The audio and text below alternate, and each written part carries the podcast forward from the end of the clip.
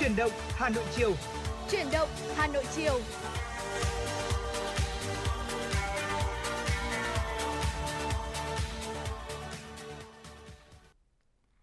Xin kính chào quý vị và các bạn. Thu Minh và Thu Thảo rất vui khi được gặp lại quý vị và các bạn trong chương trình chuyển động Hà Nội chiều ngày hôm nay, được phát trên sóng FM tần số 96 MHz của Đài Phát thanh và Truyền hình Hà Nội. Chương trình cũng đang được phát trực tuyến trên trang web hanoitv.vn. Dạ vâng thưa quý vị và các bạn, chương trình của chúng tôi cũng đang được phát trực tiếp với chủ đề là tin tức và âm nhạc. À, chính vì vậy, quý vị hãy giữ sóng và tương tác với chúng tôi qua số điện thoại nóng của chương trình, đó là 024 3773 6688. Và nếu như quý vị có bất kỳ yêu cầu ca khúc nào muốn lắng nghe hay là muốn gửi tặng cho những người thân yêu của mình, chúng tôi rất vui khi được trở thành cầu nối yêu thương để trao gửi những ờ, niềm tình yêu của quý vị tới người thân của mình. Và để mở đầu chương trình chuyển động Hà Nội chiều ngày hôm nay, xin mời quý vị cùng lắng nghe những ờ, tin tức do phóng viên chương trình vừa cập nhật. Thưa quý vị và các bạn, trong ngày hôm qua, Hà Nội ghi nhận 2.965 ca bệnh, trong đó có 17 ca nhập cảnh, 2.948 ca trên địa bàn thành phố. Số ca mắc mới trên địa bàn thành phố ở 395 xã phường thị trấn thuộc 30 trên 30 quận huyện thị xã. Một số đơn vị ghi nhận số ca mắc nhiều trong ngày như Ba Đình 116 ca, Hoài Đức 111, Bắc Từ Liêm 98, Long Biên 94, Hoàn Kiếm 93, Đống Đa 83. Ở lần cập nhật mới nhất ngày hôm qua, Cục Quản lý Khám chữa bệnh Bộ Y tế ghi nhận Hà Nội có 1.989 F0 đang điều trị tại các bệnh viện diễn biến nhẹ, không xuất hiện triệu chứng. Ngoài ra, thành phố đang điều trị cho 2.091 bệnh nhân COVID-19 ở mức độ trung bình, 505 trường hợp diễn biến nặng nguy kịch trong đó 443 ca phải thở oxy qua mặt nạ, gọng kính, 18 trường hợp thở oxy dòng cao, 10 người thở máy không xâm lấn và 34 ca thở máy xâm lấn. Về công tác tiêm chủng, trong ngày hôm qua, toàn thành phố Hà Nội tiêm được 42.277 mũi tiêm, nâng tổng số mũi tiêm toàn thành phố đã thực hiện được từ khi triển khai tiêm chủng vaccine COVID-19 là 13.392.358 mũi tiêm, 225.083 mũi bổ sung và 1 183.944 mũi vaccine nhắc lại. Thưa quý vị, Bộ Y tế vừa có chỉ thị số 01 về việc tăng cường các biện pháp phòng chống dịch bệnh và bảo đảm công tác y tế dịp Tết Nguyên đán năm 2022. Theo đó, Bộ Y tế yêu cầu trong thời gian nghỉ Tết, các đơn vị phải phân công cán bộ trực 24 trên 24 giờ để theo dõi, báo cáo ngay khi có dịch bệnh xảy ra trên địa bàn, đồng thời chuẩn bị dự trữ đầy đủ vật tư, hóa chất, trang thiết bị, Đặc biệt, Sở Y tế các tỉnh, thành phố phải tăng cường kiểm tra, giám sát công tác phòng chống dịch bệnh, đồng thời xử lý các tổ chức cá nhân vi phạm theo quy định. Ngày hôm nay, Sở Giáo dục và Đào tạo Hà Nội tổ chức tuyên dương khen thưởng học sinh đoạt giải trong kỳ thi quốc tế năm học 2021-2022. 39 học sinh tiêu biểu xuất sắc đại diện cho các học sinh đoạt giải đã vinh dự có mặt tại lễ tuyên dương. Cùng dự có Thứ trưởng Bộ Giáo dục và Đào tạo Nguyễn Hữu Độ, Phó Bí thư Thành ủy Nguyễn Văn Phong, Ủy viên Ban Thường vụ Thành ủy, Trưởng ban Tuyên giáo Thành ủy Bùi Huyền Mai, Phó Chủ tịch Ủy ban Nhân dân thành phố Trử Xuân Dũng, Giám đốc Sở Giáo dục và Đào tạo Hà Nội Trần Thế Cương đã điểm lại thành tích của học sinh Hà Nội trong các kỳ thi quốc tế và nhận định các thầy giáo, cô giáo và học sinh đã khắc phục mọi khó khăn do ảnh hưởng của dịch COVID-19 để tổ chức giảng dạy học tập ôn luyện hiệu quả. Các nhà trường cũng dành những điều kiện tốt nhất để chuẩn bị cơ sở vật chất, các quy định tổ chức thi trực tuyến đáp ứng theo tiêu chuẩn quốc tế. Học sinh Hà Nội đã tham dự 5 kỳ thi và đều đạt thành tích xuất sắc. Cụ thể, tại kỳ thi Thiên văn và Vật lý Thiên văn quốc tế, cả năm học sinh dự thi đều đoạt giải với hai huy chương vàng, một huy chương bạc và hai huy chương đồng. Tại lễ tuyên dương, Thứ trưởng Bộ Giáo dục và Đào tạo Nguyễn Hữu Độ và Phó Bí thư Thành ủy Hà Nội Nguyễn Văn Phong đã trao bằng khen của Ủy ban nhân dân thành phố cho các học sinh đoạt huy chương vàng. Trưởng ban tuyên giáo Thành ủy Bùi Huyền Mai và Phó Chủ tịch Ủy ban nhân dân thành phố Trử Xuân Dũng trao bằng khen của Ủy ban nhân dân thành phố cho các học sinh đoạt huy chương bạc, huy chương đồng. Nhân dịp này, Sở Giáo dục và Đào tạo Hà Nội đã tặng giấy khen cho 19 học sinh và 12 cán bộ giáo viên. Thưa quý vị, vừa rồi là những thông tin đầu tiên mà Thu Thảo và Thu Minh chuyển tới quý vị thính giả. Và ngay sau đây xin mời quý vị chúng ta sẽ cùng à, thư giãn với một giai điệu âm nhạc ca khúc Chuyện của mùa đông được thể hiện bởi ca sĩ Bùi Anh Tuấn. Và sau ca khúc này, chúng tôi sẽ còn quay trở lại và truyền tới quý vị những nội dung hấp dẫn tiếp theo.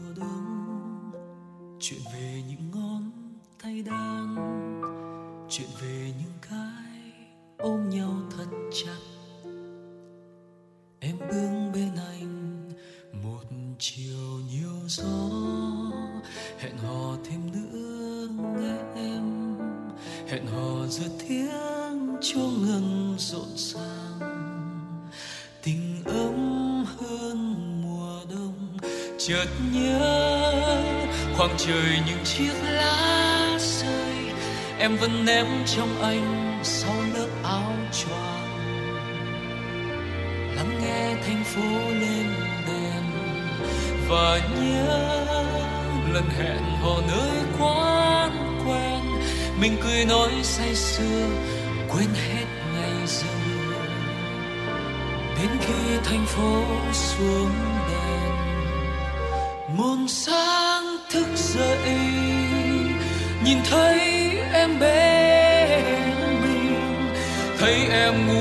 trong vòng tay anh. Cuộn tròn thì thầm bên anh kia nắng lên rồi. Buổi sáng yên vui trong tiếng nhạc, có bao giờ đông ngọt ngào đến thế. Mùa đông dịu dàng đến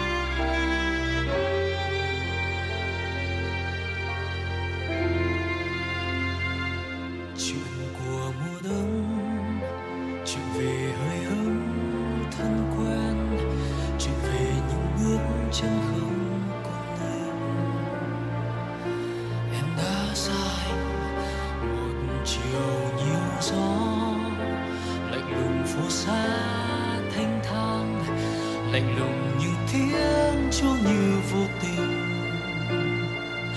Lạnh lắm nơi mình anh còn đây khoảng trời những chiếc lá rơi. Anh vẫn đứng bơ vơ, yêu thuốc chưa tàn. Lắm trong làn khói mơ màng.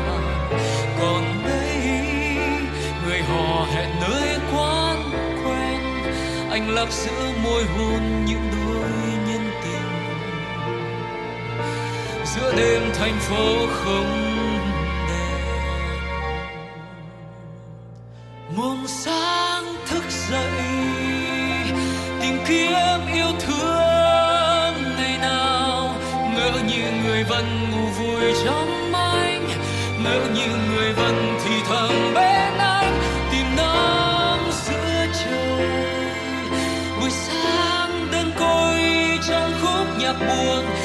xe giờ đã vội vàng lẫn nhanh chẳng thể dự kịp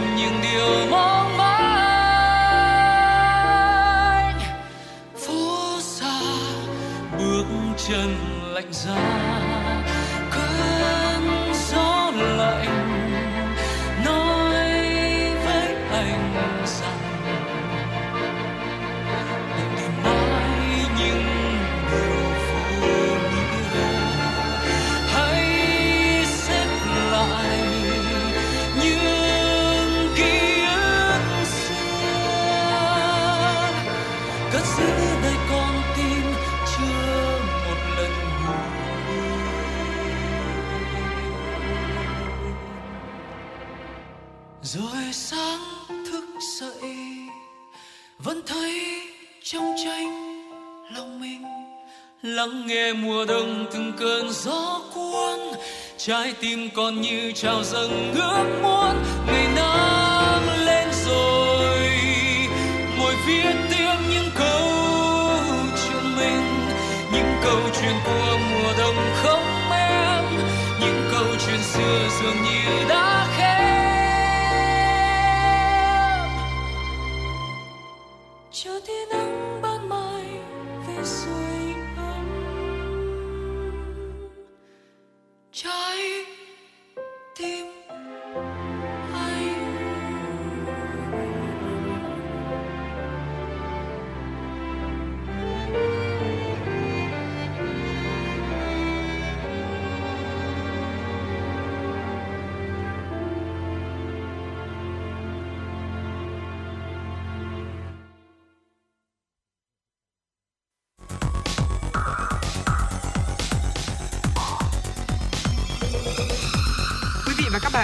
dõi kênh FM 96 MHz của đài phát thanh truyền hình Hà Nội. Hãy giữ sóng và tương tác với chúng tôi theo số điện thoại 024 3773 6688. FM 96 đồng hành trên mọi nẻo đường. đường.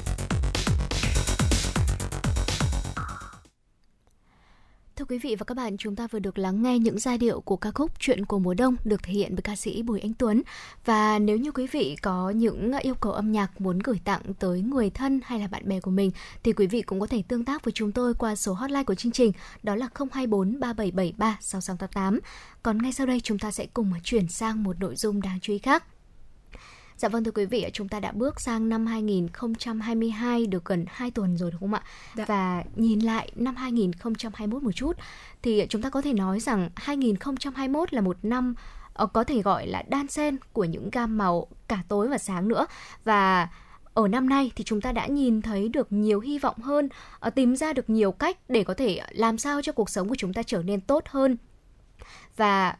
cũng có thể ờ, bởi vì đây là lần đầu tiên mà chúng ta nhận thức được sự vô thường của cuộc sống này và từ đó chúng ta trân trọng nhiều hơn những gì mà mình đang có, đúng không ạ? Dạ vâng ạ. Và năm 2021 vừa rồi thì cũng là một năm mà uh, thu minh thấy là đánh dấu một cột mốc rõ rệt với dạ. hầu hết các quốc gia trên thế giới. Uh, một năm mà có lẽ cho đến mãi về sau uh, tất cả chúng ta uh, những người đã trải qua thì sẽ không thể nào quên đúng không ạ? Và có người thì sẽ gắn cho năm này với những cái gam màu rất là tối rất là tiêu cực bởi những mất mát ảnh hưởng mà dịch bệnh mang đến. Thế nhưng mà tôi mình nghĩ rằng là ngay cả trong những ngày ảm đạm đó thì vẫn sáng lên những điều uh, đáng nhớ tôi mình nghĩ là như vậy đến dạ mức vâng mà chúng ta không thể không kể đến Dạ vâng, ở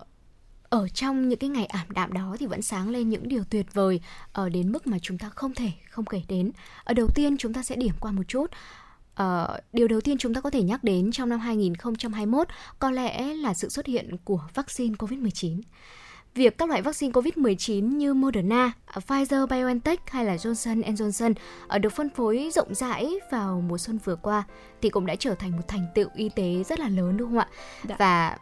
một thành tựu đạt được với tốc độ kỷ lục nhờ vào sự hợp tác toàn cầu và sức mạnh khoa học của toàn nước của các nước trên thế giới và cuối cùng thì sau hơn một năm mà mọi người bị cô lập với nhau các nhà hàng uh, phải đóng cửa thì giờ đây mọi người đã có thể kết nối với nhau ít nhất là uh, bằng một cách nào đó ví dụ như là uh, qua internet. Thì Ngoài ra, các nhà hàng cũng đã có thể mở cửa trở lại, các gia đình có thể tụ họp, uh, ngồi với nhau để quây quần và chúng ta tiến đến một cuộc sống mà hiện nay chúng ta vẫn gọi là bình thường mới đấy ạ. Và ngoài ra thì chúng ta cũng không thể không ghi nhận những tiến bộ vượt bậc trong việc ngăn ngừa những căn bệnh ít xuất hiện trên các tiêu đề ngày nay và trong đó có bệnh sốt rét và HIV AIDS đúng không ạ? Dạ vâng ạ. Và một cái điểm sáng thứ hai mà tôi mình nghĩ rằng là rất là đáng nhớ trong năm vừa qua đó chính là sự đổi mới sáng tạo. Dạ vâng. Và cái khoảng thời gian đó khiến cho chúng ta nhận ra là uh, có những cái điều mà chúng ta sẽ tiếp tục gắn bó. Ngay cả sau khi chúng ta có thể bỏ đi chiếc khẩu trang từng phải đeo mọi lúc, ừ. uh, nhu cầu thiết yếu cần tìm ra một loại vaccine nhanh chóng thì đã thúc đẩy các nhà khoa học đạt được những tiến bộ ấn tượng trong uh, việc mã hóa bệnh tật. Còn với chúng ta thì sao? Chúng ta đã học được cách tận dụng thời đại kỹ thuật số, uh, xuất hiện nhiều đổi mới trong học tập, làm việc y tế từ xa và chúng ta đang cũng bắt đầu giao lưu với bạn bè và gia đình thông ừ. qua màn ảnh và rõ ràng như chúng ta thấy là năm 2020 thì uh, uh, khi mà dịch bệnh xuất bắt đầu xuất hiện ở Việt Nam thì nó tác động tới rất là nhiều mặt của đời sống và chúng ta dạ. cũng đã có những cái sự uh, bỡ ngỡ nhất định đúng không ạ? Cũng có có những cái sự uh, khó khăn lo lắng nhất định thế nhưng mà năm 2021 thì dường như là chúng ta vào một cái guồng chúng ta nhập cuộc với cái việc là học online, ừ. uh, làm online rồi thì học từ xa hay là thậm chí là giao tiếp với nhau thông qua màn ảnh uh, dường như là nó đã thành một cái thói quen mà chúng ta hoàn toàn có thể sử dụng nó một cách rất là thoải thoải mái và rất là nhuần nhuyễn rồi dạ, và vâng tôi mình nghĩ rằng là um, có thêm một cái cách thức như vậy là để chúng ta linh hoạt hơn cho những cái là một cái sự chuẩn bị sẵn sàng cho những cái khó khăn có thể xảy đến trong tương lai và chắc chắn là những cái đổi mới và nỗ lực và nỗ lực này của tất cả mọi người thì sẽ còn ừ. tiếp tục phát huy được hiệu quả lâu dài hơn nữa trong tương lai. Dạ vâng, chính xác. Bên cạnh việc là năm 2021 chúng ta đã chế tạo ra được vaccine phòng chống Covid-19 hay là đổi mới sáng tạo thì ờ, bên cạnh đó cũng có một điều tích cực nữa, đó là trao quyền cho người lao động để nói về việc làm trong năm 2021 thì chúng ta có thể chứng kiến một điều đó là số lượng kỷ lục người lao động trên toàn thế giới nghỉ việc chứ không chỉ riêng gì ở Việt Nam, đúng không ạ? Và điều đó nghe thoáng qua thì có vẻ là giống như một tin xấu, thế nhưng mà thực tế thì đã không phải như vậy. Người lao động thì nhân cơ hội này đã tận dụng được một lợi thế thực tế đó là sẽ có nhiều cơ hội việc làm hơn so với những người đang tìm việc và cuối cùng thì đúng là như vậy họ đã được đứng lên để đòi hỏi mức lương cao hơn với điều kiện lao động tốt hơn và xứng đáng với công sức và những nỗ lực mà họ đã bỏ ra trong suốt quá trình mà họ tham gia vào công việc đó dạ. và giống như một thành quả mà họ giành được vậy uh, ở nước Mỹ, mức lương ở nước Mỹ đã tăng đáng kể trong ờ, năm 2021 và đặc biệt là đối với những người lao động trước đó được trả ở mức lương có thể gọi là rất là thấp và tất nhiên chỉ với mức lương tăng ít ỏi trong năm 2021 thôi thì ờ, cũng sẽ không thể nào mà bù đắp cho người ta những gì mà đã phải trải qua rất là nhiều khó khăn trong suốt một thập kỷ vừa rồi đúng không ạ? Thế nhưng mà ít nhất thì sự cải thiện này cũng là một điều tích cực xuất hiện trong năm 2021 mà cũng rất là đáng được ghi nhận. Dạ vâng ạ. Và một cái điểm sáng nữa mà Thu Minh thấy được ở ở năm 2021 đấy là uh, vào trong những cái ngày cuối năm dạ vâng. thì chúng ta cũng đã nhận được những cái thông tin rất là tích cực uh, đặc biệt đó là uh, một trong những uh, lỗ thủng tầng ozone lớn nhất thì đã khép lại. Ừ. Chúng ta nhận được thông tin này vào cuối năm 2021 và lỗ thủng này vừa đóng lại thì nằm ở phía trên của Nam Cực và theo cơ quan hàng không vũ trụ Mỹ NASA thì lỗ thủng tầng ozone này đã đạt uh, kích thước lớn nhất vào đầu tháng 10 và khiến cho một diện tích lớn hơn cả lục địa Nam Cực bị tác động trực tiếp bởi uh, bức xạ cực tím của mặt trời. Dạ vâng. Nguyên nhân chính thì làm suy giảm tầng ozone đến mức báo động là sự giải phóng quá mức các chất clo và brom từ các hoạt động sinh hoạt và sản xuất của con người và một lỗ thủng uh, ở tầng ozone lớn thì có thể khiến cho những quốc gia ở Nam bán cầu như là New Zealand phải đưa ra cảnh báo tia cực tím vào những tháng mùa hè và một cái thông tin tích cực đấy chính là uh, lỗ thủng này thì cũng đã khép lại. Đúng không? Ừ, dạ vâng. À, bên cạnh đó thì chúng ta cũng ghi nhận một uh, sự tích cực mới xuất hiện trong năm 2021 đó chính là bài học về lòng trắc ẩn được chúng ta trân trọng nhiều hơn. Uh, Simon Bliss và Naomi Osaka đây là một ngôi sao thể dục dụng cụ và quần vợt nổi tiếng của thế giới đã có những chia sẻ rất là thẳng thắn về sức khỏe tinh thần, à, thậm chí là rút lui khỏi phần thi ở sự kiện có quy mô lớn nhất thế giới đó chính là Olympic Tokyo năm 2020 để mà ưu tiên chăm sóc sức khỏe tinh thần. Trong những số phát sóng của truyền động Hà Nội thì à, các host của chương trình cũng đã chia sẻ về những cái cách thức hay là những lưu ý ở trong quá trình mà chúng ta chăm sóc sức khỏe tinh thần trong mùa đại dịch rồi làm sao để chúng ta có thể cân bằng ở dạ. cảm xúc hay là tinh thần của mình trước những ờ, thay đổi và những lo âu căng thẳng khi mà dịch bệnh đang ngày càng phức tạp đúng không ạ? Và ở trong năm 2021 thì dường như là chúng ta đã quan tâm hơn tới sức khỏe tinh thần của mình ừ. và chúng ta vẫn luôn nghĩ rằng là những gì mà cho là tốt nhất uh, sức khỏe tinh thần đối với chúng ta là rất là quan trọng và đó cũng là một điều thiết yếu đối với xã hội. Mà thường thường ấy um, các vận động viên hay là kể cả những người uh, bình thường như chúng ta thôi thì trước đây vẫn không vẫn dường như là chúng ta vẫn chưa quan tâm lắm. Và mong rằng là những câu chuyện mà chúng tôi vừa chia sẻ ở trên có thể trở thành những cái bài học để chúng ta có thể uh, có lòng chắc ẩn nhiều hơn đối với người khác hay là đơn giản hơn. Đầu tiên đó là với chính bản thân mình. Dạ vâng ạ và có thể nói rằng là trong những cái ngày tháng khó khăn vừa rồi ừ. thì cũng đã đem tới cho chúng ta uh, những cái bài học mà tôi mình nghĩ rằng là rất là quan trọng và rất là đáng nhớ và mong rằng là trong năm 2022 sắp tới uh, thì chúng ta sẽ nhanh chóng được quay trở lại với cuộc sống bình thường mới và tiếp tục đem những cái gam màu sáng đó uh, nhân rộng hơn đúng không ạ và để tiếp tục đem những cái bài học mà chúng ta đã học được dạ. uh, từ năm 2021 là nền tảng là tiền đề để chúng ta tiến bước tới tương lai bản lĩnh và sẵn sàng hơn để đối mặt với nhiều những cái thử thách ừ. và khó khăn mà có thể sẽ xảy đến trong tương lai quý vị ừ. nhé. Dạ vâng, uh, năm 2021 thì chúng ta đã có những thành tựu như vậy và biết đâu trong tương lai ở trong thời gian tới 2022, 23, 2024 và nhiều năm trở về sau nữa sẽ có rất là nhiều thành tựu ở đáng khích lệ có thể xuất hiện và chúng ta cũng đều vui mừng vì điều đó đúng không ạ? Dạ vâng thưa quý vị, vừa rồi là những thông tin mà Thu Thảo và Thu Minh vừa chia sẻ tới quý vị và chúng ta sẽ dừng lại ờ, câu chuyện này ở đây và chúng tôi xin được mời quý vị chúng ta sẽ cùng ờ, thư giãn với một giai điệu âm nhạc ca khúc Chiều nay không có mưa bay được thể hiện bởi ca sĩ Trung Quân Idol và sau ca khúc này chúng tôi sẽ còn quay trở lại và chuyển tới quý vị những nội dung đáng chú ý tiếp theo. tiếp theo.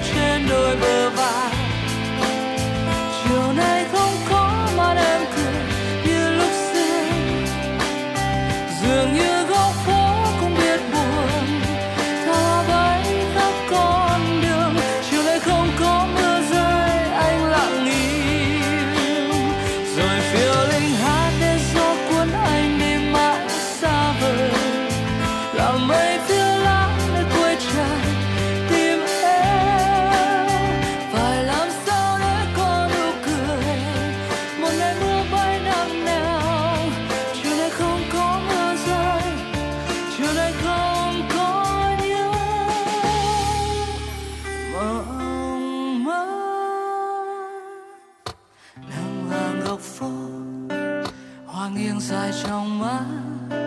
và thu nhẹ trôi rất êm.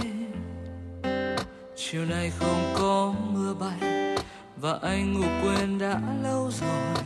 ngủ quên trên phố một mình. Mưa là khúc hát, mưa là năm tháng còn em là những nhớ mong của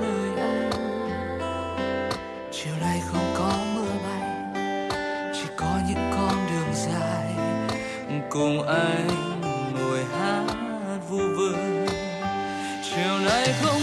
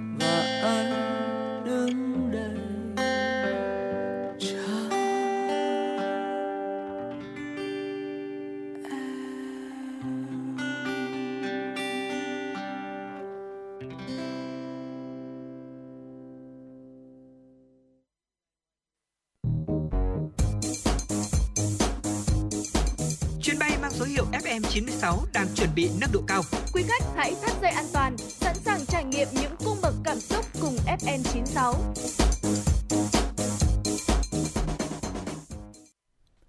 Chúng tôi sẽ được tiếp tục gửi tới cho quý vị những tin tức đáng chú ý. Bộ trưởng Bộ Y tế vừa ký ban hành chỉ thị về tăng cường biện pháp phòng chống dịch bệnh và đảm bảo công tác y tế dịp Tết Nguyên đán 2022. Bộ trưởng Bộ Y tế Nguyễn Thanh Long yêu cầu thủ trưởng đơn vị thuộc trực thuộc Bộ Y tế, Giám đốc Sở Y tế các tỉnh, thành phố và đơn vị y tế các ngành xây dựng và triển khai kế hoạch bảo đảm công tác y tế dịp Tết Nguyên đán 2022, tập trung nỗ lực cao nhất cho công tác phòng chống dịch COVID-19, theo dõi, bám sát tình hình dịch bệnh, nhất là đối với biến chủng Omicron. Các đơn vị y tế phân công trực 24 trên 24 giờ hợp lý khoa học, hiệu quả, niêm yết công khai danh sách trực hàng ngày theo quy định phối hợp với các đơn vị liên quan bảo đảm an ninh trật tự, an toàn phòng chống cháy nổ, xử lý giải quyết kịp thời hiệu quả các công việc, tình huống phát sinh, nhanh chóng trở lại hoạt động bình thường ngay sau kỳ nghỉ Tết quan tâm tổ chức tốt việc thăm hỏi, động viên đối với các cán bộ y tế công tác tại đơn vị. Chỉ thị yêu cầu Sở Y tế các tỉnh thành phố tham mưu,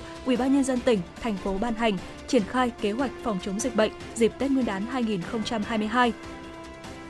chú trọng công tác phòng chống dịch tại các khu vực đông dân cư, đô thị lớn, khu công nghiệp, các thời điểm người dân, công nhân di chuyển về quê, trở lại thành phố lao động sản xuất, giám sát, quản lý các trường hợp nhập cảnh từ nước ngoài để phát hiện sớm các trường hợp nhiễm virus, không để lây lan ra cộng đồng. Các cơ sở y tế duy trì và tổ chức tốt đội cơ động chống dịch, sẵn sàng hỗ trợ kịp thời đơn vị tuyến dưới khi có dịch bệnh, chuẩn bị dự trữ đầy đủ oxy y tế, cơ, cơ số thuốc, máu, dịch truyền, vật tư, hóa chất, thiết bị để sẵn sàng tiếp nhận điều trị bệnh nhân, có phương án dự phòng, chuẩn bị cơ sở điều trị khi dịch xảy ra trên diện rộng, đảm bảo cấp cứu kịp thời các trường hợp tai nạn giao thông, ngộ độc thực phẩm. Thưa quý vị, nhiều người dân có tâm lý chủ quan sau khi tiêm xong mũi 3, nhưng theo các chuyên gia, không có vaccine nào có hiệu quả chống lại virus 100% và vaccine COVID-19 cũng như vậy. Theo nhiều nghiên cứu, liều tăng cường vaccine COVID-19 không chỉ giúp cơ thể tạo ra kháng thể hiệu quả hơn ngăn chặn COVID-19 mà còn tăng khả năng bảo vệ khỏi các biến thể của virus. Trong bối cảnh các ca mắc COVID-19 tiếp tục tăng cao giữa làn sóng lây lan của biến thể Omicron, người dân được khuyến khích tiêm liều vaccine bổ sung, tức là mũi thứ ba. Nhiều nghiên cứu cho thấy rằng 2 tuần sau khi tiêm liều tăng cường, khả năng bảo vệ khỏi nhiễm bệnh ở mức rất cao. Dù tạo ra kháng thể bảo vệ cao hơn sau khi tiêm hai liều cơ bản, thế nhưng điều này không đồng nghĩa với việc bảo vệ 100% cơ thể không nhiễm SARS-CoV-2. Hà Nội những ngày này vẫn đang đứng đầu cả nước về số ca mắc mới, liên tục gần chạm ngưỡng 3.000 ca mỗi ngày. Theo thông tin từ Sở Y tế Hà Nội, hơn 80% số ca mắc có triệu chứng nhẹ, tỷ lệ tử vong là 0,26%, tỷ lệ nặng là 1,5%. Để có thể giảm thiểu tối đa tỷ lệ tử vong, không thể không nhắc đến thành công của chiến dịch tiêm chủng bao phủ toàn thành phố. Tuy nhiên, cần nhắc lại một điều, việc tiêm vaccine COVID-19 mũi thứ ba không đồng nghĩa với việc miễn nhiễm COVID-19. Nếu người dân chủ quan không tuân thủ các biện pháp 5K, nguy cơ dịch bệnh tăng cao hơn nữa vẫn là còn tiềm ẩn rủi ro nhiều. Công ty vàng bạc đá quý Sài Gòn niêm yết giá vàng mua vào đầu phiên sáng nay ở mức 61 triệu đồng trên một lượng, giá bán ra là 61,65 triệu đồng trên một lượng, tăng 50.000 đồng một lượng ở cả hai chiều mua vào và bán ra so với chốt phiên giao dịch liền trước. Chênh lệch giá bán vàng đang cao hơn giá mua 650.000 đồng một lượng. Cùng thời điểm, tập đoàn Doji niêm yết giá vàng mua vào bán ra ở mức 60,90 61,55 triệu đồng một lượng, cùng giảm 50.000 đồng một lượng ở chiều mua vào và chiều bán ra so với phiên giao dịch cuối ngày 12 tháng 1. Chênh lệch giá mua bán vàng tại Doji đang là 650.000 đồng một lượng.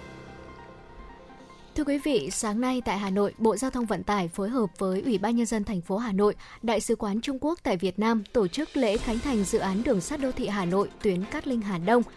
Phát biểu tại đây, Thứ trưởng Bộ Giao thông Vận tải Nguyễn Ngọc Đông ghi nhận, đánh giá cao nỗ lực, tinh thần trách nhiệm của Ban Quản lý Dự án Đường sắt, Tổng thầu EPC và các đơn vị tham gia thực hiện dự án. Thứ trưởng gửi lời cảm ơn tới lãnh đạo Đảng, Nhà nước, Chính phủ hai nước, Đại sứ đặc mệnh toàn quyền nước Cộng hòa Nhân dân Trung Hoa tại Việt Nam đã dành sự quan tâm đặc biệt, thúc đẩy tiến bộ, giải quyết khó khăn liên quan đến việc triển khai dự án. Thứ trưởng cũng cảm ơn các bộ ngành trung ương, chính quyền và nhân dân thành phố Hà Nội đã ủng hộ và tạo mọi điều kiện thuận lợi trong suốt quá trình thi công dự án. Để tiếp tục phát huy hiệu quả đầu tư của dự án, Thứ trưởng Bộ Giao thông Vận tải đề nghị Ủy ban nhân dân thành phố Hà Nội tiếp tục đầu tư xây dựng hoàn thành các tuyến đường sắt còn lại. Trước mắt, hoàn thành tuyến số 3 đoạn nhổn ga Hà Nội nhằm cụ thể hóa quy hoạch giao thông và mạng lưới đường sắt đô thị của thành phố đã được Thủ tướng phê duyệt. Ban quản lý dự án đường sắt được giao tiếp tục đôn đốc, chỉ đạo tổng thầu EPC phối hợp với công ty Metro Hà Nội thực hiện đầy đủ, nghiêm túc công tác bảo hành và bảo trì dự án theo quy định. Tổng cục Thuế vừa phát động phong trào thi đua phấn đấu hoàn thành xuất sắc nhiệm vụ công tác thuế năm 2022 với khẩu hiệu đoàn kết kỷ cương, chủ động thích ứng, an toàn hiệu quả, thực hiện thắng lợi nhiệm vụ công tác thuế năm 2022. Theo Tổng cục Thuế, năm 2022 là năm có ý nghĩa quan trọng, tiếp tục tạo đà cho các năm tiếp theo, hoàn thành tốt các mục tiêu của kế hoạch 5 năm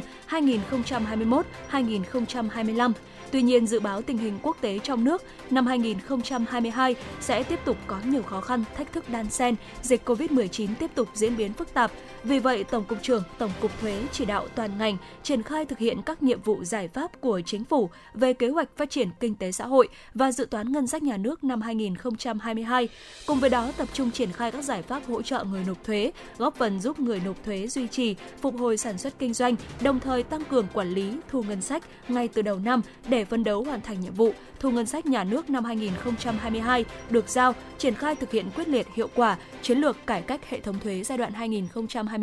2021-2030. Thưa quý vị, vừa rồi là những tin tức đáng chú ý do phóng viên chương trình thực hiện. Ngay sau đây xin mời quý vị chúng ta sẽ cùng thư giãn với một giai điệu âm nhạc trước khi cùng nhau quay trở lại với những thông tin đáng chú ý tiếp theo.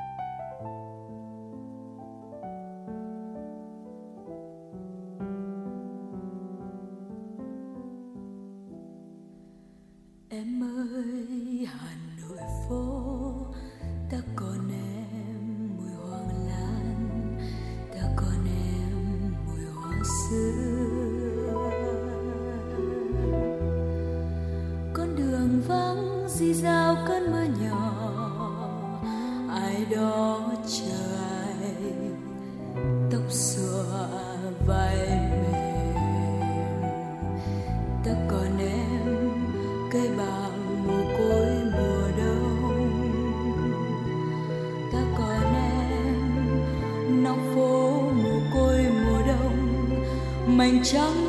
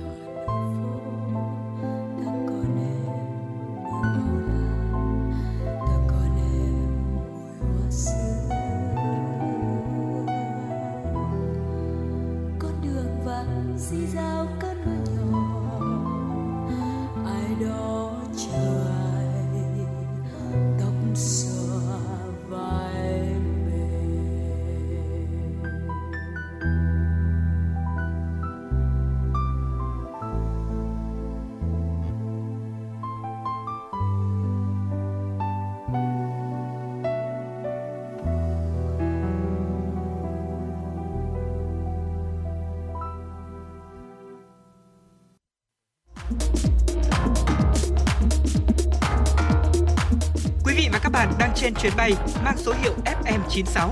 Hãy thư giãn, chúng tôi sẽ cùng bạn trên mọi cung đường. Hãy giữ sóng và tương tác với chúng tôi theo số điện thoại 024 3773 6688.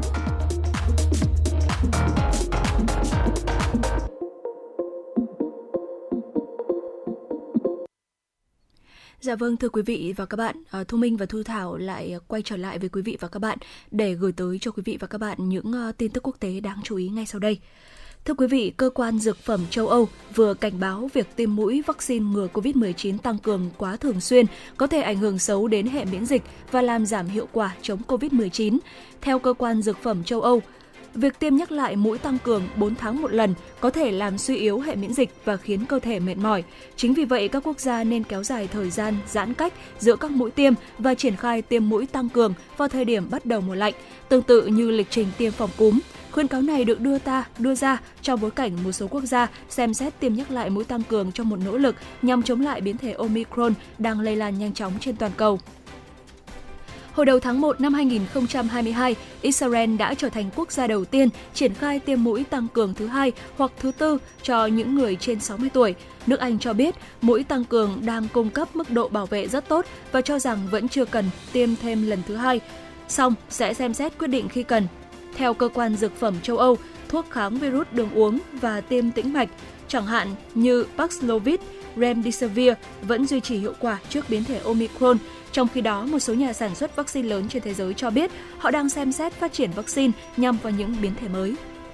Thưa quý vị, báo cáo hàng năm do Hiệp hội Ung thư Mỹ công bố ngày 12 tháng 1 theo giờ địa phương, ước tính có khoảng 1,9 triệu ca chuẩn đoán ung thư mới và có hơn 609.000 ca tử vong, tương đương với khoảng 1.670 ca tử vong mỗi ngày. Dự kiến xảy ra trên khắp nước Mỹ trong năm nay. Ung thư hiện vẫn là nguyên nhân gây tử vong lớn thứ hai ở Mỹ sau bệnh tim.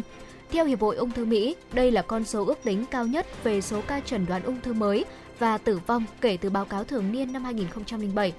Đáng chú ý, bất chấp các dự đoán, tỷ lệ tử vong do ung thư ở nam và nữ tại Mỹ cộng lại đã giảm 32% so với mức đỉnh trong giai đoạn từ năm 1991 đến năm 2019. Hiệp hội Ung thư Mỹ đã nêu bật một số yếu tố dẫn đến giảm tỷ lệ tử vong, trong đó có tầm soát, phòng ngừa và phát hiện sớm một số bệnh ung thư bao gồm vú, cổ tử cung, ruột kết, tuyến tiền liệt, trực tràng và phổi, cũng như việc sử dụng các phương pháp điều trị kết hợp, hóa trị sau phẫu thuật đối với ung thư vú và ruột kết. Báo cáo hàng năm do Hiệp hội Ung thư Mỹ công bố ngày hôm qua theo giờ địa phương, ước tính có khoảng 1,9 triệu ca chẩn đoán ung thư mới và hơn 609.000 ca tử vong, tương đương với khoảng 1.670 ca tử vong mỗi ngày, dự kiến xảy ra trên khắp nước Mỹ trong năm nay. Ung thư hiện vẫn là nguyên nhân gây tử vong thứ hai ở Mỹ sau bệnh tim. Theo Hiệp hội Ung thư Mỹ, đây là con số ước tính cao nhất về số ca chẩn đoán ung thư mới và tử vong kể từ báo cáo thường niên năm 2007. Đáng chú ý, bất chấp các dự đoán, tỷ lệ tử vong do ung thư ở nam và nữ tại Mỹ cộng lại đã giảm 32% so với mức đỉnh trong giai đoạn từ năm 1991 đến năm 2019. Hiệp hội Ung thư Mỹ đã nêu bật một số yếu tố dẫn đến giảm tỷ lệ tử vong, trong đó có tầm soát phòng ngừa và phát hiện sớm một số bệnh ung thư bao gồm vú, cổ tử cung, ruột kết, tuyến tiền liệt, trực tràng và phổi, cũng như việc sử dụng các phương pháp điều trị kết hợp, hóa trị sau phẫu thuật đối với ung thư vú và ruột kết. Thưa quý vị, Bộ Giao thông Vận tải Philippines ngày hôm qua 12 tháng 1 đã công bố chính sách không tiêm chủng, không đi xe ở vùng đô thị Manila, nơi đang bùng phát các ca mắc COVID-19 nghiêm trọng. Theo đó, hành khách chưa được tiêm vaccine COVID-19 không được sử dụng giao thông công cộng ở khu vực thủ đô quốc gia hiện đang áp dụng mức cảnh báo 3 hoặc có thể cao hơn khi COVID-19 đang gia tăng đột biến. Người điều hành phương tiện giao thông công cộng bao gồm cả đường bộ, đường hàng không và đường biển chỉ cho phép tiếp cận hoặc cấp vé cho những người đã được tiêm chủng đầy đủ.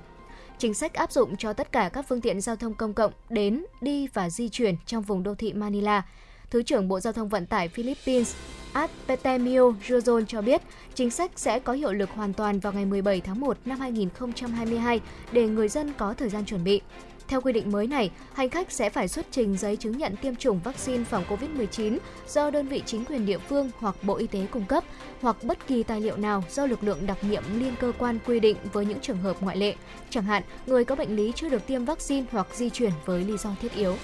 Chính quyền Tổng thống Mỹ Joe Biden ngày hôm qua thông báo một loạt các biện pháp mới nhằm giúp các trường học tiếp tục mở cửa. Các biện pháp này bao gồm tăng gấp đôi năng lực xét nghiệm COVID-19 với việc bổ sung 10 triệu bộ thử cho các trường mỗi tháng. Mỹ trong ngày thứ hai vừa qua đã ghi nhận hơn 1,3 triệu ca mắc COVID-19 và biến thể Omicron đã chiếm tới 98,3% tổng số ca nhiễm trên khắp nước Mỹ. Làn sóng lây nhiễm do biến thể này gây ra đã làm gián đoạn kế hoạch quay trở lại trường học của học sinh và giáo viên ở Mỹ. Trước tình hình này, Nhà Trắng thông báo sẽ cung cấp thêm 10 triệu bộ thử COVID-19 cho các trường mỗi tháng nhằm tăng gấp đôi năng lực xét nghiệm so với tháng 11 năm ngoái. Động thái này nhằm giúp các trường học tiếp tục mở cửa trong bối cảnh dịch bệnh COVID-19 vẫn diễn biến phức tạp ở Mỹ Chính quyền Tổng thống Biden thông báo đã phân phối các nguồn lực trị giá lên tới 10 tỷ đô la Mỹ nhằm hỗ trợ công tác xét nghiệm ở trường học và số tiền này được lấy từ gói hỗ trợ COVID-19 được ký thành luật năm ngoái. Theo Nhà Trắng, nỗ lực này giúp 96% trường học trên toàn nước Mỹ tiếp tục mở cửa trong tháng này, tăng từ 46% trong tháng 1 năm ngoái. Thưa quý vị, hãng dược phẩm Mỹ Pfizer hôm qua cho biết có thể tiêm kết hợp mũi tăng cường vaccine ngừa COVID-19 của hãng này với vaccine phòng bệnh viêm phổi.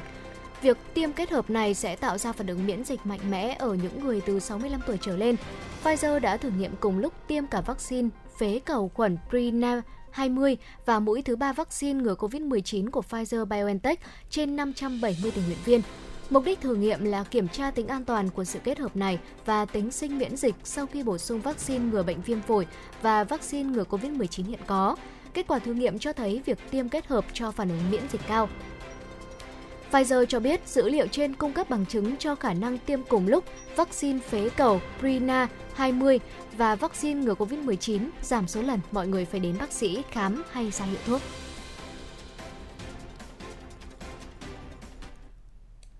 Thưa quý vị và các bạn, vừa rồi là những thông tin đáng chú ý do Thu Thảo và Thu Minh chuyển tới quý vị và các bạn. Và trước khi đến với nội dung hấp dẫn tiếp theo, xin mời quý vị chúng ta sẽ cùng thư giãn với một giai điệu âm nhạc. Xin mời quý vị cùng lắng nghe ca khúc Có hẹn với thanh xuân được thể hiện bởi nhóm nhạc Manstar. chưa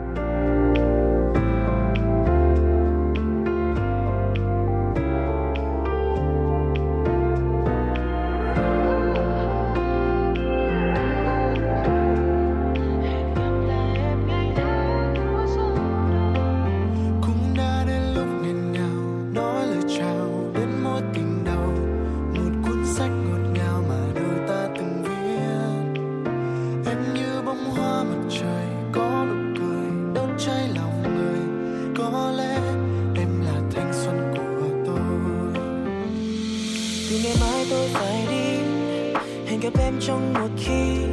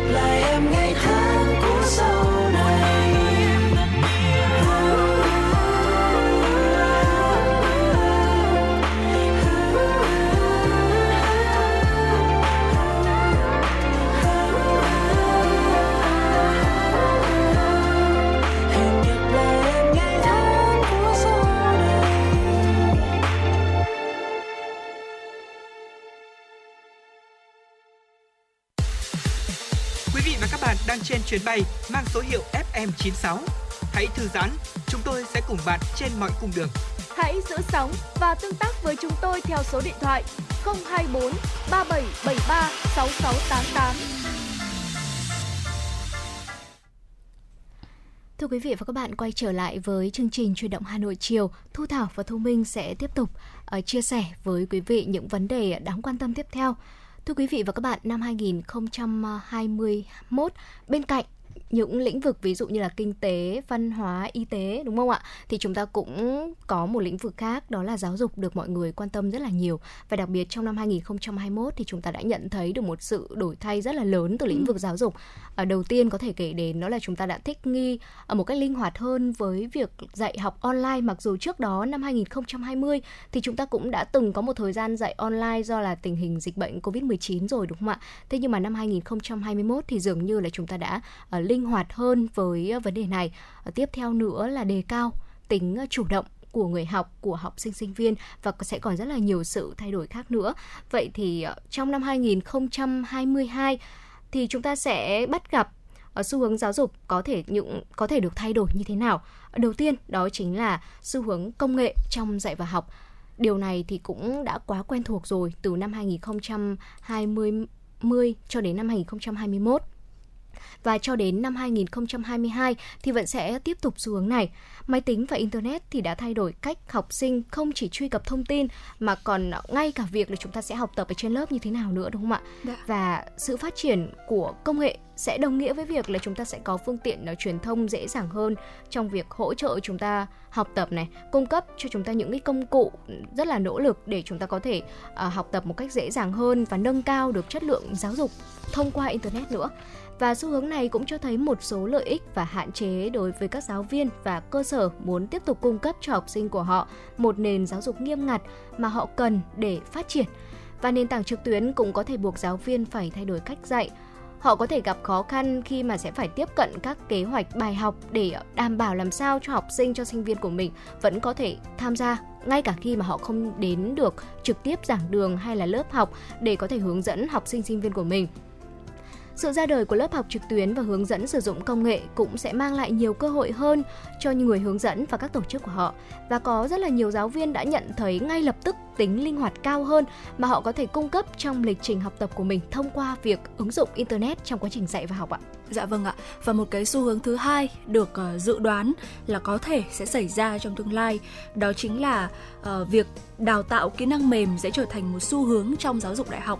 uh, có một số những cái kỹ năng quan trọng nhất ở nơi làm việc bao gồm uh, tư duy phản biện giải quyết các vấn đề, quản lý con người và sáng tạo. Các nhà tuyển dụng thì ờ, họ luôn luôn muốn gặp những người mà hiểu cách hiểu cách để có thể đưa ra được các cái quyết định khó khăn ừ. và thể hiện được cái khả năng lãnh đạo uh, tiềm ẩn trong mỗi con người. Và trong nỗ lực chuẩn bị cho học sinh nghề nghiệp tương lai thì các trường đại học phải có chương trình đào tạo để giúp học sinh có thể nuôi dưỡng và phát triển trong các lĩnh vực kỹ năng này. Có nghĩa là bên cạnh việc là chúng ta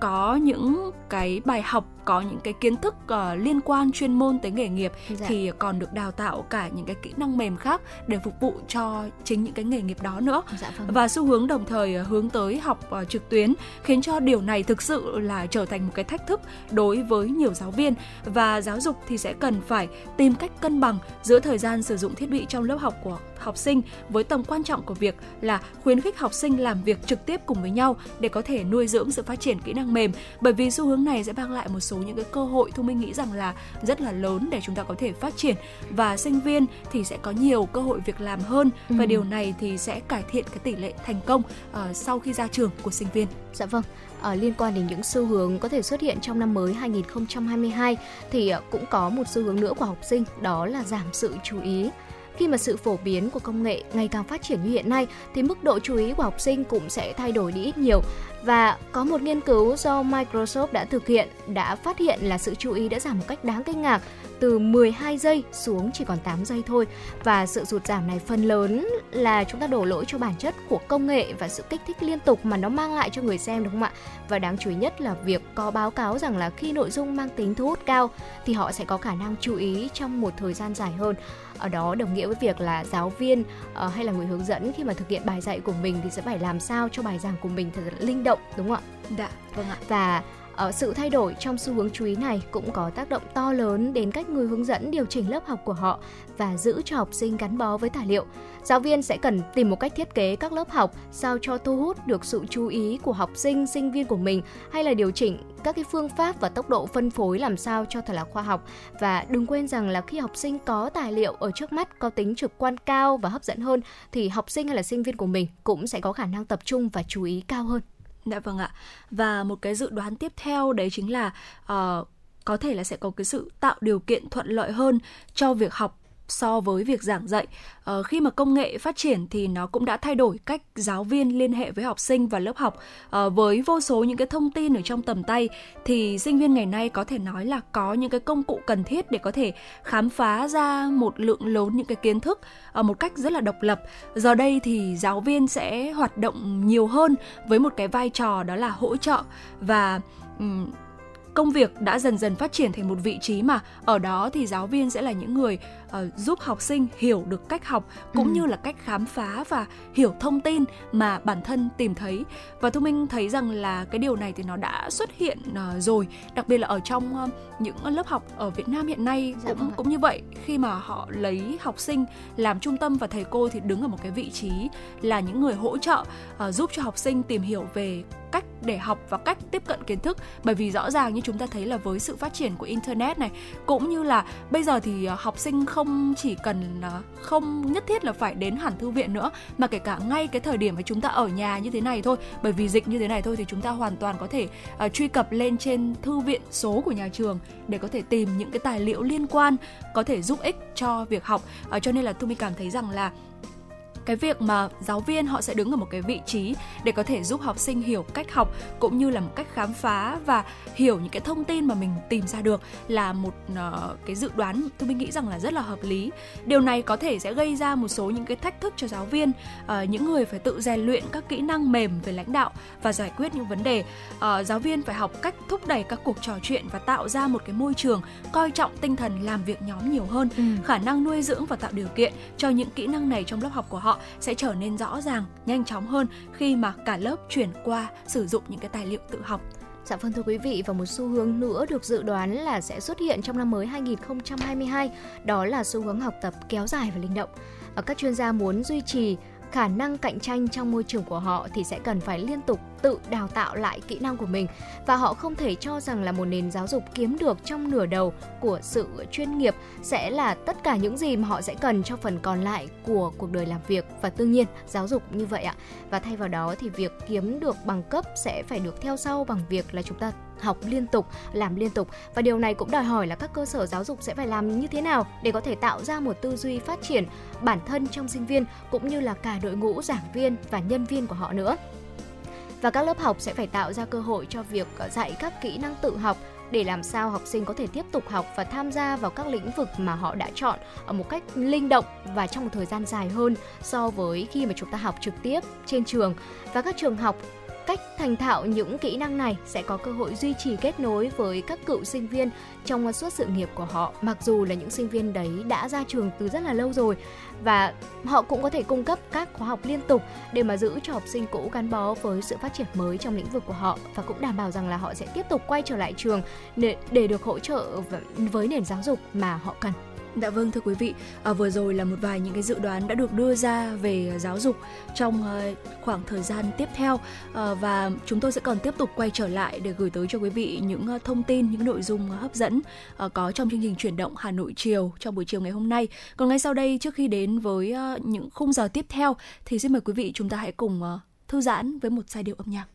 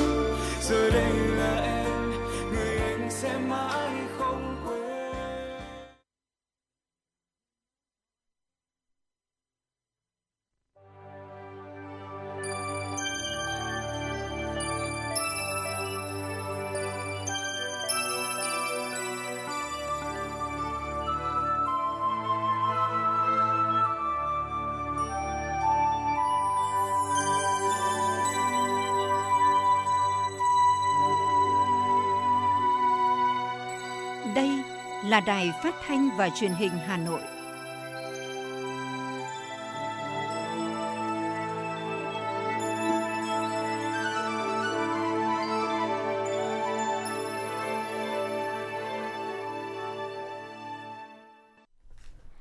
Quý vị và các bạn thân mến, quý vị và các bạn đang theo dõi chương trình Truyền động Hà Nội chiều của Đài Phát thanh và Truyền hình Hà Nội. Chương trình của chúng tôi cũng đang được phát trực tuyến trên trang web hanoitv.vn và tiếp theo chương trình sẽ là những tin tức mà chúng tôi vừa cập nhật. Thưa quý vị và các bạn, sáng nay tại nhà tang lễ quốc gia số 5 Trần Thánh Tông, thành phố Hà Nội, Ban chấp hành Trung ương Đảng Cộng sản Việt Nam, Quốc hội, Chủ tịch nước, Chính phủ, Ủy ban Trung ương Mặt trận Tổ quốc Việt Nam và gia đình đã tổ chức trọng thể lễ viếng và lễ truy điệu nguyên Bí thư Trung ương Đảng, nguyên Phó Thủ tướng Chính phủ Nguyễn Côn theo nghi thức lễ tang cấp nhà nước. Tổng Bí thư Nguyễn Phú Trọng gửi vòng hoa viếng nguyên Phó Thủ tướng Chính phủ Nguyễn Côn đoàn đại biểu Ban chấp hành Trung ương Đảng do Ủy viên Bộ Chính trị, Thủ tướng Chính phủ Phạm Minh Chính dẫn đầu vào viếng nguyên Phó Thủ tướng Chính phủ Nguyễn Côn và chia buồn cùng gia quyến. Nguyên Tổng Bí thư Nông Đức Mạnh, nguyên Chủ tịch Quốc hội Nguyễn Sinh Hùng, các ủy viên Bộ Chính trị, trưởng Ban Kinh tế Trung ương Trần Tuấn Anh, Phó Thủ tướng Thường trực Chính phủ Phạm Bình Minh, Bí thư Thành ủy Thành phố Hồ Chí Minh Nguyễn Văn Nên tham gia đoàn viếng đoàn chủ tịch nước do chủ nhiệm văn phòng chủ tịch nước Lê Khánh Hải dẫn đầu, đoàn quốc hội do phó chủ tịch quốc hội Nguyễn Đức Hải dẫn đầu, đoàn Ủy ban Trung ương Mặt trận Tổ quốc Việt Nam do phó chủ tịch Ủy ban Trung ương Mặt trận Tổ quốc Việt Nam Ngô Sách Thực dẫn đầu vào viếng đoàn viếng nguyên phó thủ tướng chính phủ Nguyễn Côn.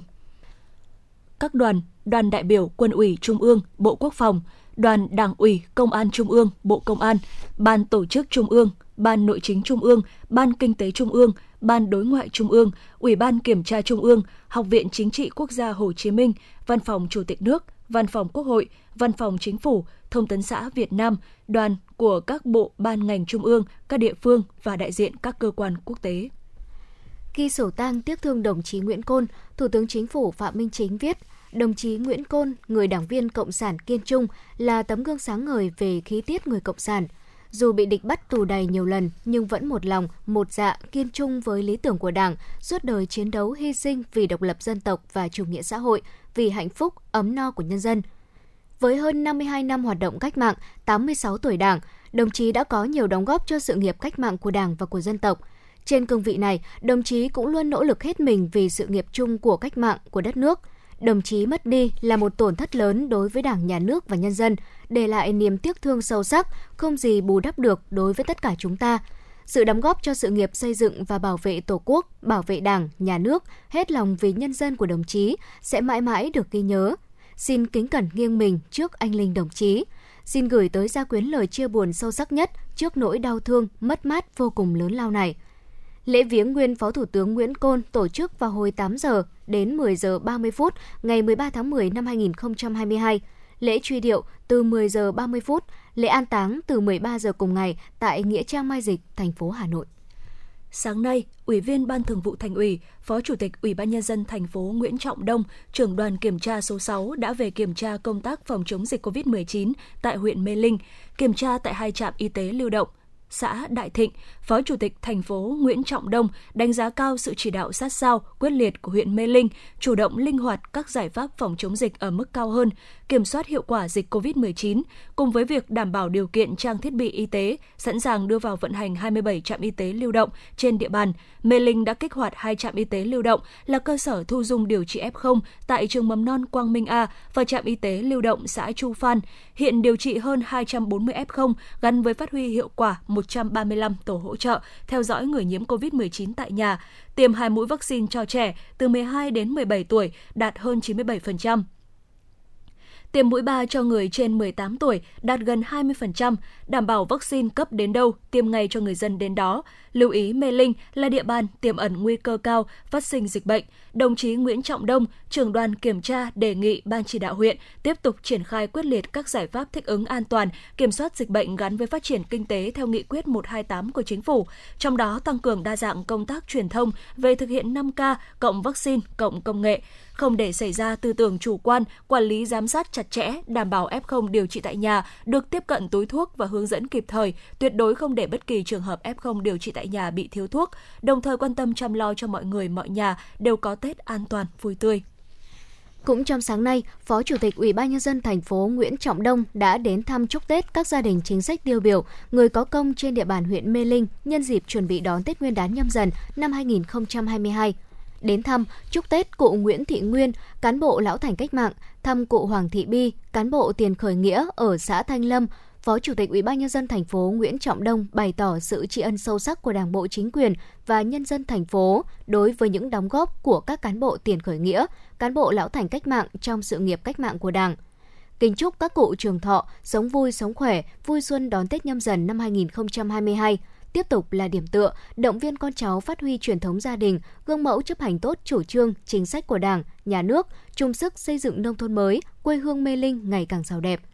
Cũng trong sáng nay, đồng chí Nguyễn Trọng Đông đã đến thăm chúc Tết gia đình nhà giáo ưu tú, Phó giáo sư tiến sĩ Nguyễn Văn Lai sau khi nghỉ hưu đã trở về quê hương Mê Linh, luôn hết lòng vì công tác khuyến học, khuyến tài của xã Thanh Lâm, kết nối với những tấm lòng, chung sức phát triển sâu rộng và xây dựng xã hội học tập. Thưa quý vị và các bạn, ngay sau đây xin mời quý vị và các bạn chúng ta cùng đến với phóng sự đầu tiên trong chương trình ngày hôm nay. Hà Nội nâng hiệu quả quản lý điều hành chính quyền điện tử. Thưa quý vị và các bạn, thời gian vừa qua, nhiều đơn vị trên địa bàn thành phố Hà Nội đã chủ động triển khai ứng dụng chính quyền điện tử của đơn vị trên mạng xã hội Zalo, Facebook. Qua đó, người dân dễ dàng tiếp cận thông tin chính thống, đồng thời giúp chính quyền kịp thời nắm bắt dư luận, nâng cao hiệu quả công tác quản lý điều hành. Sau 2 năm, Ủy ban dân huyện Hoài Đức triển khai ứng dụng Zalo chính quyền điện tử huyện Hoài Đức để thực hiện các thủ tục hành chính và thông tin tuyên truyền. Đến nay đã có gần 20.000 người theo dõi. Phó trưởng phòng văn hóa thông tin huyện Hoài Đức Nguyễn Viết Thanh cho biết, để có hiệu ứng tốt, Ủy ban nhân dân huyện đã yêu cầu các ban ngành địa phương tuyên truyền sâu rộng việc thực hiện giải quyết thủ tục hành chính trên ứng dụng Zalo, giúp tổ chức công dân biết và sử dụng. Ứng dụng Zalo chính quyền điện tử huyện Hoài Đức có nhiều tiện ích, vừa giúp tổ chức cá nhân thực hiện các dịch vụ công mức độ 3 4 nhanh chóng tiện lợi, đồng thời thường xuyên cập nhật các tin tức hoạt động trên địa bàn huyện. Không chỉ vậy, qua giao diện này, người dân có thể tra cứu văn bản pháp luật hay các thông tin về điện lực, tìm xe buýt và bản tin COVID-19. Tiếp nối hiệu quả tiện ích này, đầu năm 2021, Ủy ban Nhân dân xã Cát Quế, huyện Hoài Đức cũng thiết lập trang chính quyền điện tử xã Cát Quế trên Zalo. Theo bà Trung Thị Phương Thảo, công chức văn phòng, thống kê Ủy ban Nhân dân xã Cát Quế, ứng dụng được xây dựng như một website thu nhỏ, trong đó có thể đăng tải video, hình ảnh, các bài viết, liên kết trực tiếp tới các trang thông tin điện tử, số điện thoại tư vấn hỗ trợ giải đáp thắc mắc. Người dân chỉ cần có điện thoại thông minh cài đặt Zalo và kết nối mạng Wi-Fi hoặc 4G là có thể dễ dàng sử dụng cũng nhằm mục đích giúp người dân dễ dàng thực hiện thủ tục hành chính và để tiếp nhận phản ánh của nhân dân, quận Hoàng Mai đã triển khai trang fanpage Mai Vàng Kinh Bắc huyện Thanh Trì, có trang fanpage Thanh Trì quê tôi, huyện Trương Mỹ lập trang Zalo chính quyền điện tử huyện Trương Mỹ. Trong đó, trang Thanh Trì quê tôi trung bình mỗi ngày đăng 5 đến 7 bài viết về các hoạt động của địa phương, đồng thời cập nhật thông tin chỉ đạo quan trọng của Trung ương thành phố, đặc biệt là về công tác phòng chống dịch COVID-19. Anh Nguyễn Minh Thanh và chị Trần Thị Thảo, người dân huyện Thanh Trì cho biết. Đấy, từ khi có cổng dịch vụ công trực tuyến, tôi có thể ở nhà và uh, có thể dùng máy tính hoặc có thể dùng ờ, trên ờ, điện thoại để làm các bộ hồ sơ và chụp ảnh các ờ, bộ hồ sơ giấy tờ gửi cho các cơ quan hành chính trên cổng dịch vụ công trực tuyến. Nó rất tiện lợi và ờ, rất nhanh chóng. Đơn các đơn vị ờ, hành chính nhà nước thì xử lý rất là nhanh gọn trong vòng tầm khoảng nửa ngày là tôi thể biết kết quả qua hệ thống Gmail hoặc là báo tin nhắn đến số điện thoại của tôi. Tôi thấy rất là hài lòng, bởi vì tôi thấy rất là nhanh. Tôi không còn phải đi qua nhiều cửa và tôi cảm thấy rằng là chỉ cần có vài phút tôi có thể làm thủ tục nhanh được, không mất nhiều thời gian của tôi. Phòng Văn hóa Thông tin huyện Hoài Đức cho biết để việc quản lý vận hành tiện ích có chất lượng, Ủy ban nhân dân huyện Hoài Đức đã thành lập tổ biên tập đưa thông tin lên trang Zalo chính quyền điện tử huyện Hoài Đức gồm 9 thành viên. Trong khi đó, huyện Thanh Trì duy trì khoảng 60 cộng tác viên và 200 tuyên truyền viên ở các khối đoàn thanh niên, đội ngũ giáo viên ở các trường học. Tất cả các thông tin đăng tải đều được Ban tuyên giáo huyện ủy chọn lọc thẩm định mỗi trường học đều có giáo viên tham gia lấy thông tin từ trang Thanh Trì quê tôi để truyền tải về nhóm Zalo của trường nên sức lan tỏa rất lớn. Đặc biệt, nhiều người dân đã tin tưởng tương tác với chủ trang fanpage về những vấn đề dân sinh trên địa bàn. Khi nắm thông tin, Ban tuyên giáo huyện ủy sẽ phối hợp với cơ quan chuyên môn để có phản hồi sớm nhất tới người dân, cũng như trao đổi với chính quyền địa phương nhằm nâng cao hiệu lực quản lý điều hành.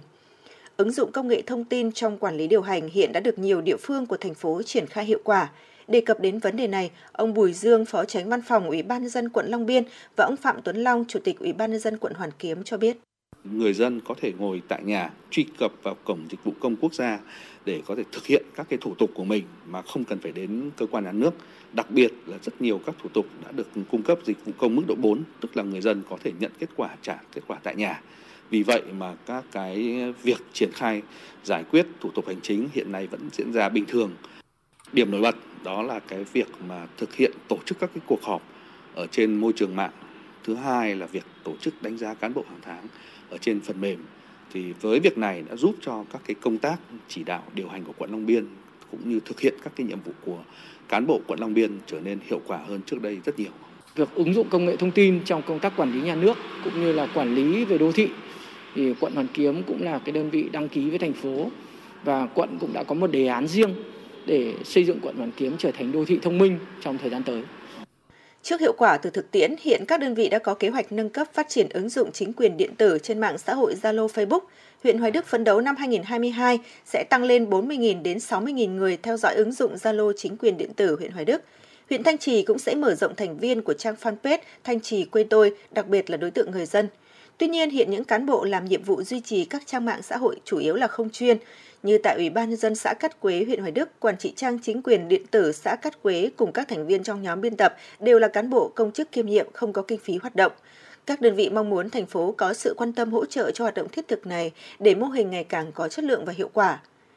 Ghi nhận cách làm của các đơn vị, trường phòng cải cách hành chính Sở Nội vụ thành phố Hà Nội Phạm Tuấn Anh cho rằng, với cách làm mới này, chính quyền và tổ chức cá nhân sẽ có thêm kênh tương tác giúp tăng hiệu quả hoạt động của bộ máy hành chính nhà nước, nâng cao chất lượng phục vụ người dân và doanh nghiệp. Điều này cũng tạo tiền đề để đạt mục tiêu thành phố đề ra trong kế hoạch cải cách hành chính nhà nước của thành phố Hà Nội giai đoạn 2021-2025 tỷ lệ người dân thực hiện các dịch vụ công trực tuyến và thực hiện thủ tục hành chính trên môi trường điện tử tối thiểu đạt 50% tổng số hồ sơ tiếp nhận. 80% dịch vụ công trực tuyến mức độ 4 được cung cấp trên nhiều phương tiện truy cập khác nhau, bao gồm cả thiết bị di động.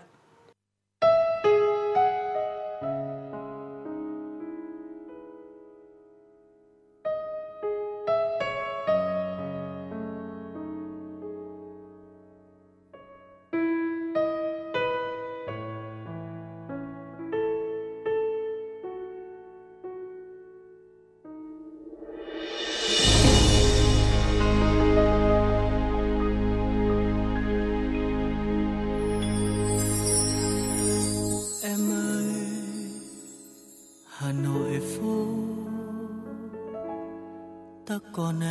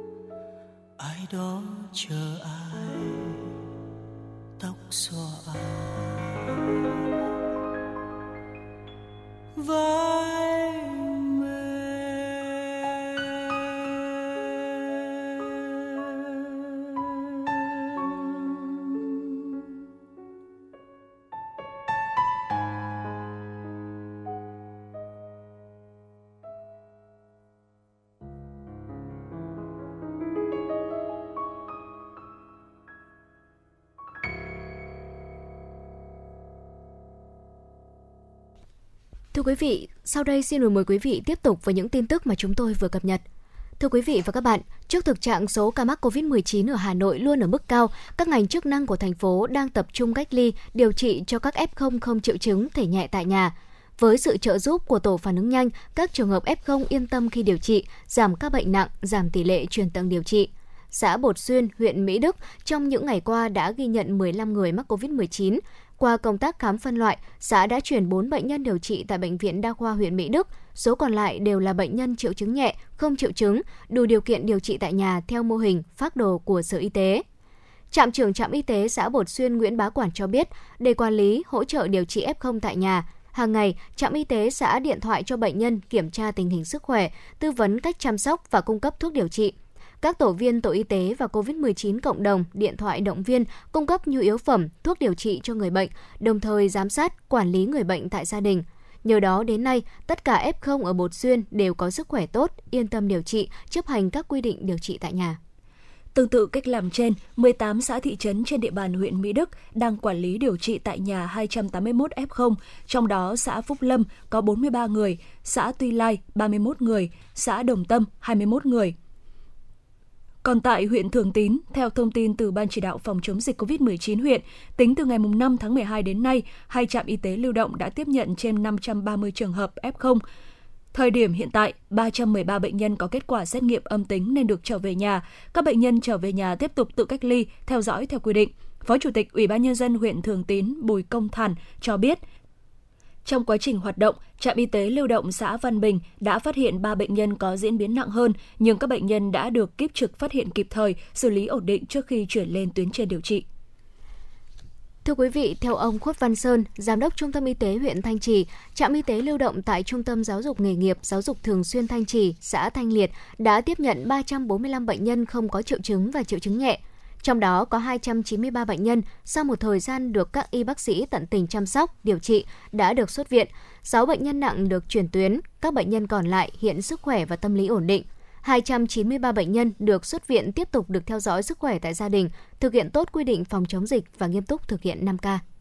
Bên cạnh việc hỗ trợ các F0 điều trị tại cơ sở, giảm ca bệnh nặng phải chuyển tầng, các địa phương ở Hà Nội cũng đã thực hiện hiệu quả ứng dụng công nghệ thông tin trong quản lý theo dõi F0. Trạm trưởng trạm y tế xã Cao Dương Bùi Xuân Long cho biết, hỗ trợ công tác điều trị quản lý F0 tại nhà. Khi phát hiện trường hợp nhiễm bệnh, trạm y tế sẽ lấy số điện thoại, thông tin người bệnh chuyển cho đoàn thanh niên xã là thành viên tổ hỗ trợ theo dõi người nhiễm COVID-19 của địa phương để nhập số liệu vào phần mềm để quản lý. Khi phát hiện F0 tại nhà có dấu hiệu chuyển nặng, màu cam, màu đỏ trên phần mềm, F0 được chuyển đến bệnh viện đã phân tầng theo quy định. Cũng từ phần mềm này, địa phương xác nhận hoàn thành thủ tục hết cách ly cho F0 bằng lấy mẫu xét nghiệm tại nhà, in ấn giấy tờ hồ sơ theo quy định. Đây cũng là cơ sở để cơ quan chuyên môn như nhân viên y tế tại các trạm y tế và trạm y tế lưu động trao đổi, chia sẻ, cảnh báo khi F0 có dấu hiệu tăng nặng nhằm kịp thời khám chuyển tuyến đến các bệnh viện đã phân tầng theo quy định nhận điện thoại từ F0 để hỗ trợ F0 khai báo thông tin sức khỏe trên phần mềm tư vấn dinh dưỡng an toàn lây nhiễm, trấn an tinh thần. Phó Chủ tịch Ủy ban nhân dân huyện Sóc Sơn Hồ Việt Hùng cho biết, huyện đã xây dựng kịch bản, phương án bảo đảm công tác y tế phục vụ phòng chống dịch COVID-19 theo từng cấp độ dịch. Tinh thần chung là tổ chức triển khai khi có dịch xảy ra trên địa bàn theo nguyên tắc khẩn trương, kịp thời, triệt đề, hiệu quả, khoanh vùng trong phạm vi nhỏ nhất – Huyện cũng giao Trung tâm Y tế huyện sẵn sàng tổ chức xét nghiệm, cách ly y tế, tiêm chủng phù hợp theo cấp độ dịch, tăng cường tổ chức đào tạo, tập huấn nâng cao năng lực truy vết, xét nghiệm, cách ly y tế và điều trị trên địa bàn. Mặc dù còn gặp nhiều khó khăn trước tình hình dịch diễn biến phức tạp, nhưng với sự nỗ lực từ cơ sở đang giúp các trường hợp F0 ổn định tâm lý, được điều trị đúng cách để không chuyển nặng, giúp các địa phương sớm kiểm soát và ngăn chặn đại dịch COVID-19. Hôm qua, công ty trách nhiệm hữu hạn dịch vụ sức khỏe Việt Xuân Mai chính thức đưa vào hoạt động trung tâm tiêm chủng VHealth cơ sở 6 tại số 9 Đồng Cam, thị trấn Liên Quan, huyện Thạch Thất, Hà Nội, không chỉ được đầu tư cơ sở vật chất, trang thiết bị hiện đại, trung tâm tiêm chủng VHealth cơ sở 6 còn có một đội ngũ y bác sĩ giỏi chuyên môn, giàu kinh nghiệm, được đào tạo bài bản về các kỹ năng tiêm chủng an toàn, kỹ năng tiêm giảm đau cho trẻ nhỏ, giúp người tiêm cảm thấy nhẹ nhàng thoải mái. Đặc biệt tại đây còn cung cấp đầy đủ các loại vaccine, kể cả những loại vaccine khan hiếm như vaccine 6 trong 1, phế cầu, rota, viêm não, mô cầu BC, đồng thời cung cấp dịch vụ cao cấp tốt nhất đáp ứng mọi nhu cầu về tiêm chủng của người dân. Ngoài dịch vụ tiêm lẻ vaccine, Trung tâm tiêm chủng VHealth cơ sở 6 huyện Thạch Thất còn có các dịch vụ đặt giữ, mua trước vaccine, mua gói vaccine dành cho trẻ nhỏ, cho phụ nữ chuẩn bị mang thai, cho người lớn hoặc gói tiêm theo yêu cầu của cơ quan doanh nghiệp. Thưa quý vị, vừa rồi là những tin tức mà phóng viên chương trình cập nhật. Tiếp theo chương trình, xin mời quý vị cùng lắng nghe phóng sự Hà Nội thực hiện tốt công tác hỗ trợ mái ấm cho người nghèo. Thưa quý vị và các bạn, dù gặp nhiều khó khăn do dịch COVID-19 nhưng trong năm 2021, Mặt trận Tổ quốc Việt Nam các cấp thành phố Hà Nội đã tích cực vận động các tổ chức cá nhân tham gia ủng hộ quỹ vì người nghèo để có nguồn lực hỗ trợ xây nhà mới, đem mái ấm đến với người nghèo. Với sự nỗ lực của mặt trận các cấp, hàng nghìn hộ nghèo, hộ cận nghèo đã được sống trong những ngôi nhà mới, từ đó yên tâm lao động sản xuất từng bước thoát nghèo bền vững. Đón năm mới 2022, gia đình bà Quang Thị Phấn, hộ cận nghèo ở thôn Triệu Xuyên, xã Long Xuyên, huyện Phúc Thọ không còn phải sống dưới mái nhà rột nát.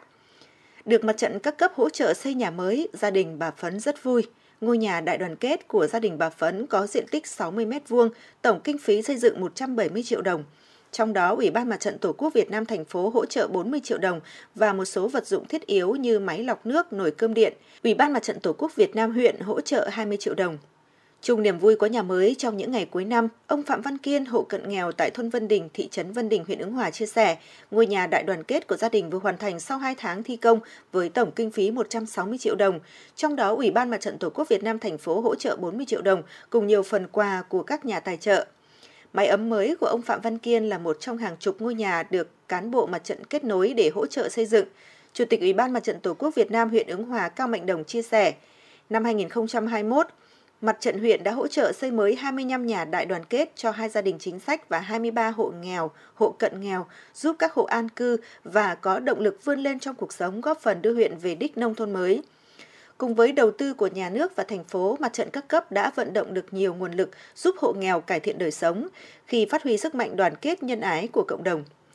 là một trong những đơn vị luôn đồng hành với Ủy ban Mặt trận Tổ quốc Việt Nam thành phố trong các hoạt động giúp đỡ người nghèo nhiều năm qua, Giám đốc công ty dược mỹ phẩm thiên nhiên True Nature Đặng Quang Hùng cho biết, doanh nghiệp sẽ trích một phần lợi nhuận để tiếp tục chung sức cùng thành phố trong công tác an sinh xã hội.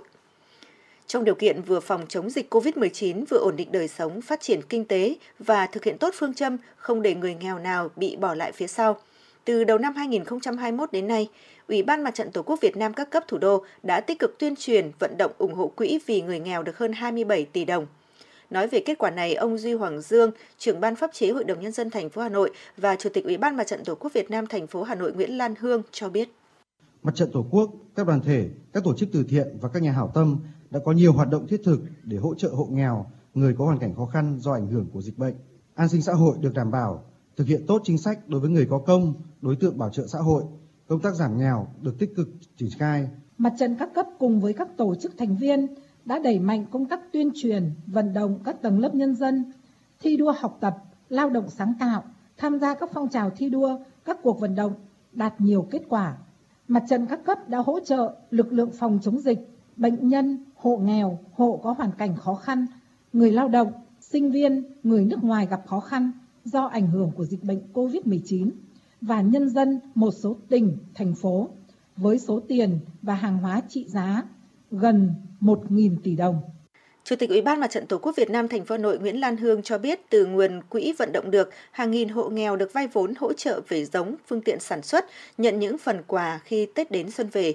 371 nhà đại đoàn kết cũng đã được xây dựng sửa chữa, trong đó Ủy ban Mặt trận Tổ quốc Việt Nam thành phố đã trích 4 tỷ đồng do Quỹ Thiện Tâm, tập đoàn Vingroup ủng hộ để hỗ trợ xây 100 nhà đại đoàn kết tại 11 huyện thị xã. Tuy nhiên, do dịch COVID-19 bùng phát nên gần 2 năm qua, cuộc sống của người dân, đặc biệt là người nghèo, bị ảnh hưởng nặng nề. Để tiếp tục thực hiện có hiệu quả các hoạt động chăm lo cho người nghèo, trọng tâm là đảm bảo hỗ trợ an sinh xã hội, xóa nhà rột nát, Ủy ban Mặt trận Tổ quốc Việt Nam thành phố tiếp tục kêu gọi ủng hộ quỹ vì người nghèo nhằm huy động các nguồn lực hỗ trợ xây nhà ở, tạo sinh kế cho các hộ nghèo. Chủ tịch Ủy ban Mặt trận Tổ quốc Việt Nam thành phố Hà Nội Nguyễn Lan Hương, Phó Chủ tịch Hiệp hội Doanh nghiệp nhỏ và vừa Mạc Quốc Anh cho biết. Cùng đồng hành với cả Mặt trận Tổ quốc, chúng tôi ủng hộ ờ, các cái hoạt động là tạo ra các cái công an việc làm ờ, cho các cái thành viên ở trong hộ nghèo thu mua sản phẩm do các hộ nghèo có thể cung cấp vào sản xuất kinh doanh. Từng hoạt động, từng công việc phải luôn luôn suy nghĩ có đổi mới được không? Có làm cách khác được không để hiệu quả hơn, giá trị thực tiễn cao hơn? Nên chúng tôi nghĩ rằng là cái từ đoàn kết sáng tạo là rất là gắn bó và có ý nghĩa thiết thực đối với hoạt động của mặt trận tổ quốc Việt Nam các cấp trên địa bàn thành phố. Và quan trọng nhất là chúng tôi phải gắn kết được các phong trào mang tính sáng tạo của các tổ chức thành viên mặt trận tổ quốc Việt Nam đã và đang triển khai rất có hiệu quả và nhân rộng những cái mô hình sáng tạo đó trong đời sống xã hội. Theo Chủ tịch Ủy ban Mặt trận Tổ quốc Việt Nam huyện Ba Vì Lê Thị Kim Oanh, Ủy ban Mặt trận Tổ quốc Việt Nam huyện sẽ tập trung giả soát nắm chắc số lượng tình hình, nhu cầu của hộ nghèo, gia đình có hoàn cảnh đặc biệt khó khăn trên địa bàn để xây dựng kế hoạch giúp đỡ cụ thể trong thời gian tới theo đúng yêu cầu của thành phố. Còn Chủ tịch Ủy ban Mặt trận Tổ quốc Việt Nam thị xã Sơn Tây Đinh Duy Hưng khẳng định, Mặt trận Tổ quốc Việt Nam thị xã sẽ tiếp tục đẩy mạnh vận động các nguồn lực trợ giúp người nghèo, người có hoàn cảnh khó khăn. Chương trình xóa nhà xuống cấp, nhà rột nát do mặt trận phối hợp thực hiện đã và đang góp phần quan trọng vào việc giảm nghèo bền vững, ổn định đời sống nhân dân trên địa bàn thủ đô. Mỗi ngôi nhà đại đoàn kết đều thấm đượm nghĩa tình, sự đùm bọc sẻ chia của cộng đồng với các hộ nghèo, hộ cận nghèo, tiếp thêm sức mạnh để họ tự lực vươn lên. Ngoài ra, những hoạt động ấm áp nghĩa tình của mặt trận các cấp thời gian qua cũng giúp các hộ nghèo, hộ có hoàn cảnh khó khăn bị ảnh hưởng bởi dịch COVID-19 có thêm điều kiện để duy trì cuộc sống hàng ngày, yên tâm thực hiện các quy định phòng chống dịch.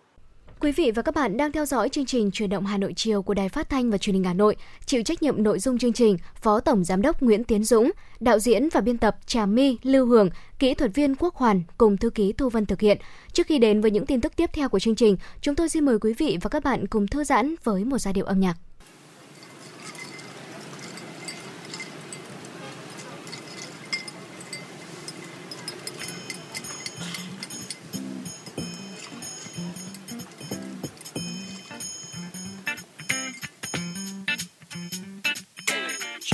Xin một ly trà đá. Góc phố nơi tôi hay về qua cho tôi quên tạm những vội vã. Nghe anh em chuyện đời vui buồn cho tôi ly trà chanh và nhiều đá. Giống như khi túm năm túm ba mong hôm nay đường không bụi quá. Coi cùng tôi trà đá vỉa hè? Mấy chiếc ghế thấp bên ly trà ai bảo là không sang nghe anh nghêu ngao đời vui là mấy. Và có những lúc đắng cay muốn quên đời bao nỗi tính toán. Rồi tôi sẽ đến ngày gặp nhau Hà Nội trà đá vỉa hè. Nhấp trên mỗi ly trà tôi thấy tôi không nhỏ nhẹ và bon chen sát nhau lại sao bình yên những phút nghĩ về mình yeah, yeah. và thấy bao điều ta dường như đã quên. Nỗi chuyện xưa chuyện hôm nay. Và Hà Nội trà đá vỉa hè cho tôi thêm một ly trà đá. Ý thương dâng cho cô bạn tôi. Đang say mê ngồi buồn và chém gió. Đến với nhau bằng những nụ cười. Anh thanh niên ngồi không yên từng đây. Chắc tối nay có hẹn người yêu. Tôi ra đây một ly trà đá. Cứ uống đi hà nội không vội được đâu. Ê yo, cho xin một ly trà đá. Với vài điều vina. Hôm nay cả lũ chưa muốn về nhà, muốn ngồi đây em hà lá cà. Nói chuyện đời, nói chuyện người, nói lung tung đi rồi lan ra cười Đã xuống phố là phải chém gió, trên một phát là cây là đổ Rất ai phát là mình trở thành vua trẻ Ê yo,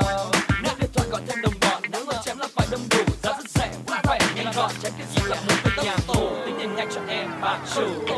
Cho tôi xin một ly trà đá giống như khi túm năm túm ba. Mong hôm nay đường không bụi quá có ai cùng tôi trà đá vỉa hè mấy chiếc ghế thấp bên ly trà ai bảo là không sang nghe anh nghêu ngao khúc ca đời vui là mấy. Có những lúc đắng cay muốn quên đầy bao nỗi tình toán rồi tôi sẽ đến ngày gặp nhau. Hà Nội trà đá vỉa hè. Nhấp trên mỗi ly trà tôi thấy tôi không nhỏ nhẹ và bon chen sát nhau lại sao bình yên những phút nghĩ về mình và thấy bao điều ta dường như đã quên nỗi chuyện xưa chuyện hôm nay. Vẫn những khi ta cùng nhau ngồi uống. Hà Nội trà đá vỉa hè. Nhấp trên mỗi ly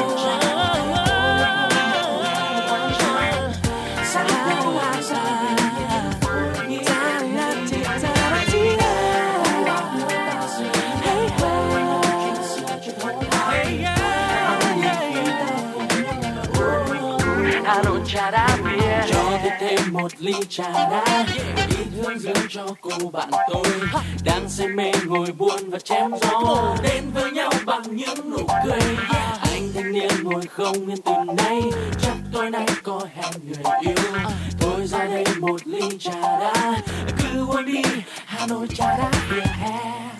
Sẽ được tiếp tục với phần tin. Thưa quý vị và các bạn, Ngân hàng Thế giới đã công bố báo cáo triển vọng kinh tế toàn cầu 2022, trong đó dự báo kinh tế Việt Nam sẽ tăng trưởng 5,5% trong năm nay. Đây là con số đáng nể trong bối cảnh kinh tế toàn cầu sau giai đoạn phục hồi mạnh mẽ trong năm 2021 bắt đầu rơi vào tình trạng suy thoái. Tốc độ lây lan nhanh của biến thể Omicron cho thấy đại dịch có khả năng sẽ tiếp tục làm gián đoạn hoạt động kinh tế trong thời gian tới. Ngân hàng Thế giới cảnh báo tăng trưởng kinh tế chậm lại sẽ đi kèm với gia tăng khoảng cách về tốc độ tăng trưởng giữa các nền kinh kinh tế tiên tiến và các nền kinh tế mới nổi và đang phát triển. Tuy nhiên, ở các nền kinh tế mới nổi và đang phát triển, tăng trưởng dự kiến sẽ giảm từ 6,3% năm 2021 xuống 4,6% năm 2022 và 4,4% năm 2023. Đến năm 2023, dự báo tất cả các nền kinh tế tiên tiến có thể khôi phục sản xuất hoàn toàn. Tuy nhiên, sản xuất ở các nền kinh tế mới nổi và đang phát triển sẽ vẫn thấp hơn 4% so với mức trước đại dịch. Ngân hàng Thế giới cũng lạc quan về mức tăng trưởng của Việt Nam trong năm 2023 có thể đạt 6,5% với điều kiện tỷ lệ tiêm chủng tiếp tục được duy trì ở mức cao và việc nối lại hoạt động kinh tế diễn ra thuận lợi. Sở Công Thương Hà Nội phối hợp với Ủy ban Nhân dân quận Long Biên đã tổ chức lễ khai trương điểm giới thiệu và bán sản phẩm ô cốp tại số 183 phố Ngô Gia Tự. Tại điểm giới thiệu và bán sản phẩm ô cốp, công ty trách nhiệm hữu hạn Hương Việt Sinh và các doanh nghiệp tham gia đã trưng bày giới thiệu hơn 100 sản phẩm ô cốp như giò, chả, xúc xích, ruốc,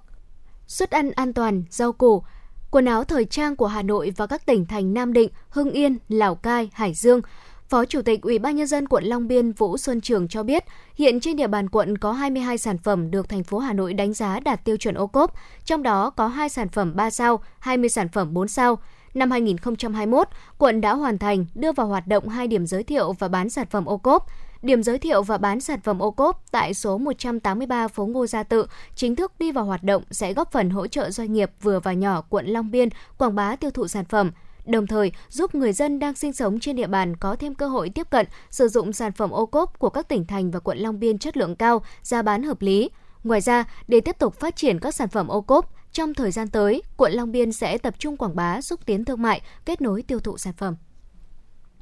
Tổng cục Thủy lợi Bộ Nông nghiệp và Phát triển Nông thôn đã có công điện về việc chuẩn bị lấy nước đợt 2 phục vụ gieo cấy lúa vụ đông xuân 2021-2022 khu vực Trung Du và Đồng bằng Bắc Bộ. Theo đó, thời gian lấy nước đợt 2 sẽ bắt đầu từ 0 giờ ngày 15 tháng 1 đến 24 giờ ngày 22 tháng 1 năm 2022. Tập đoàn Điện lực Việt Nam sẽ thực hiện vận hành phát điện gia tăng trước thời điểm lấy nước khoảng 2 đến 3 ngày để đảm bảo mực nước tại trạm Thủy Văn Hà Nội được duy trì trung bình từ 1,9 m trở lên. Đây là đợt lấy lấy nước trọng tâm phục vụ gieo cấy vụ đông xuân 2021-2022, dòng chảy hệ thống sông sẽ được duy trì tốt nhất theo năng lực phát điện để tạo điều kiện thuận lợi cho các công trình thủy lợi lấy nước. Thưa quý vị, Thủ tướng Chính phủ vừa có văn bản yêu cầu Bộ Y tế khẩn trương chấn chỉnh việc áp dụng các biện pháp phòng chống dịch không phù hợp, khi gần đây, báo chí phản ánh việc một số trạm y tế tự ý thu tiền xét nghiệm khi người dân đến tiêm vaccine hay việc thay đổi liên tục quy định bán tại chỗ, mua mang về gây tâm lý mệt mỏi. Thực tế cũng cho thấy, hơn 2 tuần qua tại Hà Nội, quy định về hình thức phục vụ cũng đã phải thường xuyên thay đổi theo diễn biến dịch bệnh. Điều này khiến nhiều chủ hàng ăn uống liên tục nhấp nhổm lo cho sinh kế của mình và lao động làm thuê. Trong khi đó, từ góc nhìn của chuyên gia, từ thời điểm hiện nay, Hà Nội ghi nhận trung bình mỗi ngày khoảng 2.500 ca nhiễm, số ca tử vong chỉ từ 6 đến 7 ca, nghĩa là tỷ lệ tử vong thấp hơn cả cúm mùa. Số ca nhiễm không còn là dữ liệu chính quyết định cấp độ của dịch bệnh.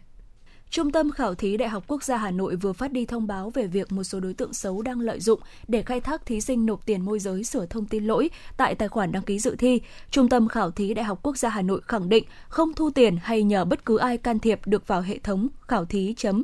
vnu.edu.vn e để sửa thông tin lỗi đăng ký của thí sinh. Thí sinh tuyệt đối không liên hệ trợ giúp với các đối tượng khác về kỳ thi đánh giá năng lực. Thí sinh có thể sửa lỗi đăng ký sau khi mọi hoạt động của cổng đăng ký ổn định hoặc sửa thông tin sai khi đến phòng thi. Tuyệt đối không nhờ qua đối tượng trung gian lừa đảo làm việc này. Thí sinh có thể mở tài khoản tại khảo thí.vnu.edu.vn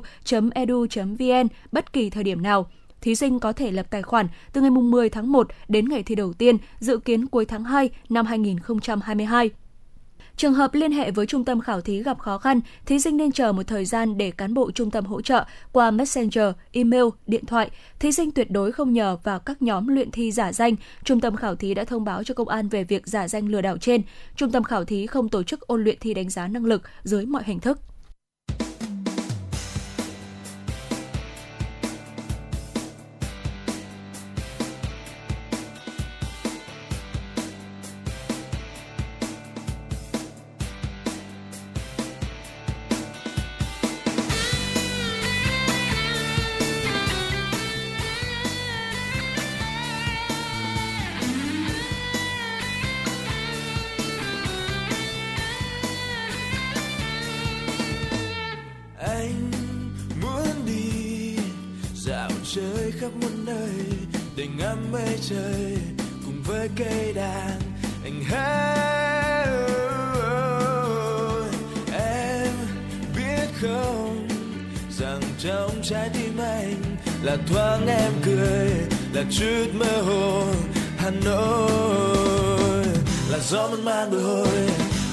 Là nắng ấm áp bờ hồ là mái là phố quanh co bàn cờ, là tiếng giao đêm vẫn thơ là một chiều lang thang tình cờ, gặp nụ cười em trao. Là một chiều ngây ngô tìm về, bước chân em người giữa đời này.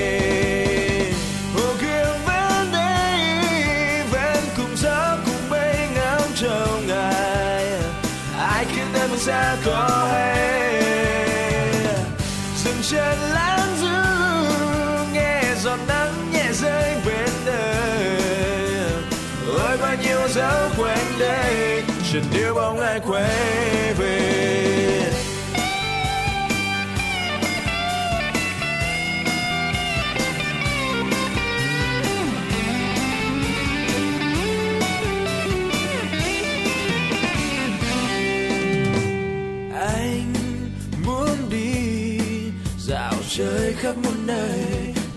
Mây trời cùng với cây đàn, anh hát em biết không rằng trong trái tim anh là thoáng em cười, là chút mơ hồ Hà Nội, là gió mát bồi hồi, là nắng ấm bồ là mây đau kém, là phố quanh co bàn cờ, là tiếng gió đêm thẫn thờ. Là một chiều lang thang tình cờ, gặp nụ cười em trao.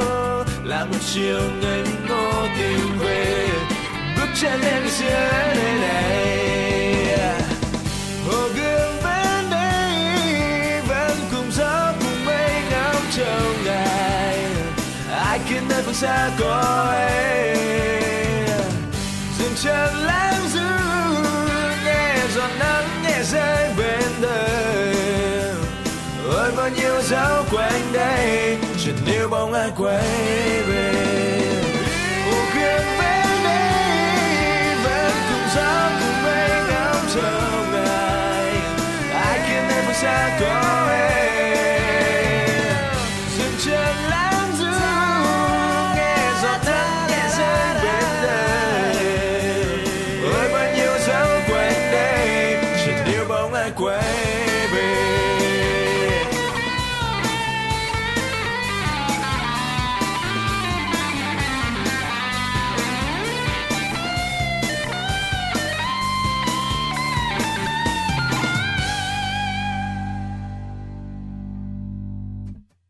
Quý vị, tiếp theo chương trình, xin mời quý vị cùng lắng nghe phóng sự do phóng viên chương trình thực hiện.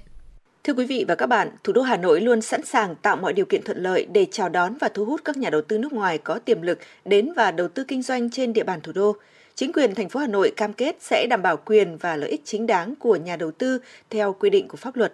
Trong bối cảnh khó khăn, thách thức rất lớn do tác động và diễn biến đặc biệt phức tạp của đại dịch COVID-19, bám sát định hướng và chỉ đạo của Trung ương, Chính phủ, Thủ tướng Chính phủ, đặc biệt là việc đổi mới tư duy, phương pháp và cách thức tổ chức thực hiện phòng chống dịch theo phương châm thích ứng an toàn, linh hoạt, kiểm soát hiệu quả dịch COVID-19, đồng thời tập trung tháo gỡ khó khăn cho sản xuất kinh doanh, thực hiện lộ trình từng bước mở cửa nền kinh tế. Nhờ đó, tình hình kinh tế xã hội những tháng cuối năm đã có những chuyển biến tích cực và có nhiều điểm khởi sắc hơn, góp phần tạo nên những kết quả tích cực trong bức tranh tổng thể kinh tế xã hội thủ đô năm 2021 thành phố đã triển khai các chính sách an sinh xã hội để kịp thời hỗ trợ cho người dân, doanh nghiệp, tạo nền tảng ổn định cho sản xuất kinh doanh và phát triển kinh tế.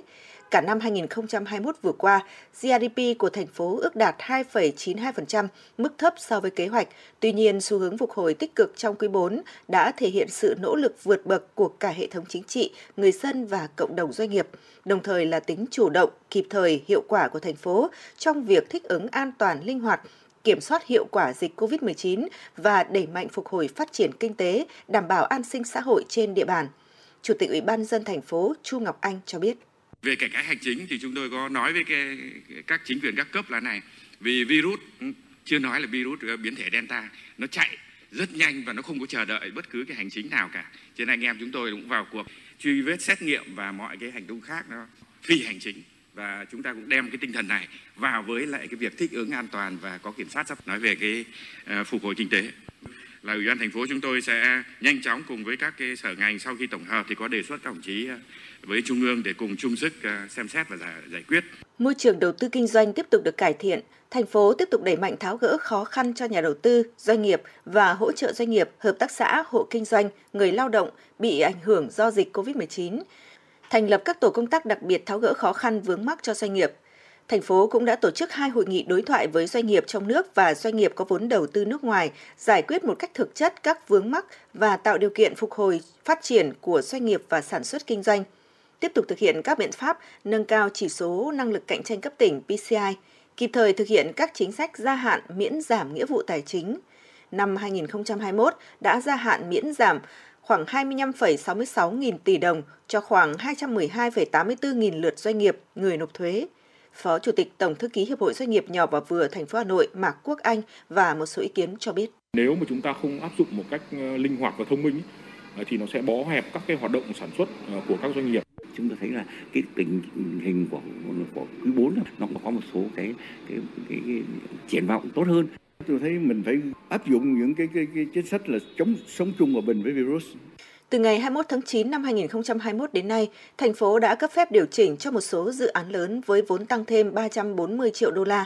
Kết quả này thể hiện niềm tin của nhà đầu tư vào môi trường đầu tư kinh doanh của Hà Nội cũng như sự quan tâm của chính quyền thành phố trong việc hỗ trợ hướng dẫn giải quyết các thủ tục liên quan để tạo điều kiện cho nhà đầu tư sớm giải ngân triển khai dự án, đón đầu xu hướng hồi phục kinh tế. Phó Chủ tịch Ủy ban dân thành phố Nguyễn Mạnh Quyền cho biết. Chúng tôi cũng đã tập trung để chỉ đạo tháo gỡ và báo cáo với cả thường trực cũng như là ban thường vụ thành ủy cũng đã giải quyết ngay ờ, một số các cái dự án cụ thể. Mà cụ thể đây là có ba cái dự án đã được giải quyết trước cái hội nghị được diễn ra. Thì đây cũng là một cái tinh thần chỉ đạo của đồng chí bí thư thành ủy là tổ chức hội nghị mà trên tinh thần là thiết thực hiệu quả và tháo gỡ thực sự thực chất vấn đề các cái khó khăn vướng mắc cho doanh nghiệp FDI trên địa bàn thành phố. Với tinh thần luôn sát cánh đồng hành cùng doanh nghiệp vượt qua khó khăn do đại dịch nhằm biến nguy thành cơ, Thành ủy, Hội đồng nhân dân, Ủy ban nhân dân và Ủy ban Mặt trận Tổ quốc Việt Nam thành phố Hà Nội luôn coi công tác hỗ trợ doanh nghiệp là nhiệm vụ trọng tâm xuyên suốt. Thành phố đã ban hành kế hoạch cải thiện môi trường đầu tư kinh doanh, nâng cao chỉ số năng lực cạnh tranh, phê duyệt chương trình hỗ trợ pháp lý cho doanh nghiệp nhỏ và vừa.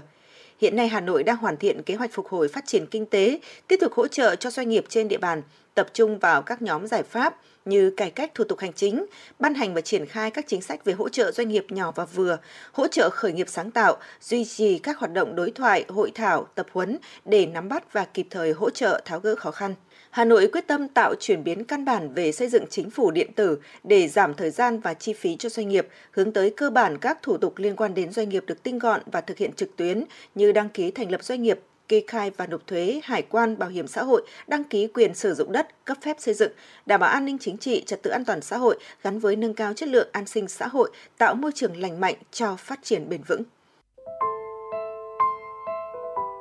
Tôi không sinh ra ở Hà Nội, nhưng mảnh đất ấy đã nuôi dưỡng tuổi thơ, tâm hồn và giọng hát của tôi. Tôi đã cảm nhận được tâm hồn của một Hà Nội xưa trong những ngày sống xa mảnh đất có quá nhiều kỷ niệm ấy, hà nội và tôi là những đêm lang thang nơi từng con phố nhỏ. Để rồi nỗi buồn thấm sâu vào từng cơn gió, cất lên thành tiếng thở than của sông hồng. Trải qua nhiều sóng gió, khổ đau và vui sướng được mất của một kiếp người, với những khắc khoải trên bước đường trần cùng những ngọt bùi đắng cay. Có lẽ chúng ta cũng muốn một lần được trở về với giấc mơ của một thời thơ ấu với ngõ nhỏ, phố nhỏ, nhà tôi ở đó. nơi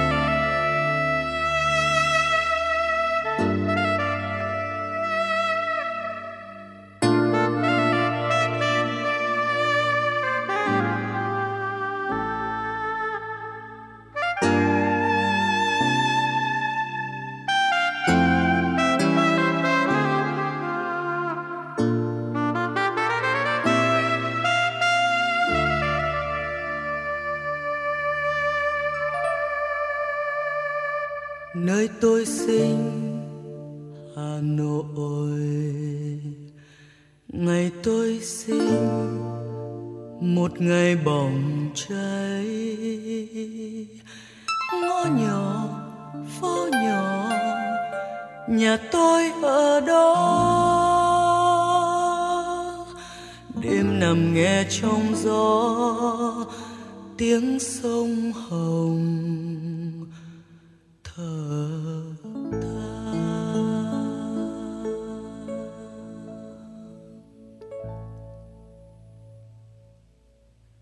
Những ngày tôi lang thang tôi mới hiểu tâm hồn người hà nội. Mộc mạc thôi mà sao tôi bồi hồi? Mộc mạc thôi mà sao tôi nhớ mãi? Tuổi thơ đã đi qua không trở lại. Cháy hết mình, cánh phượng nhẹ nhàng rơi.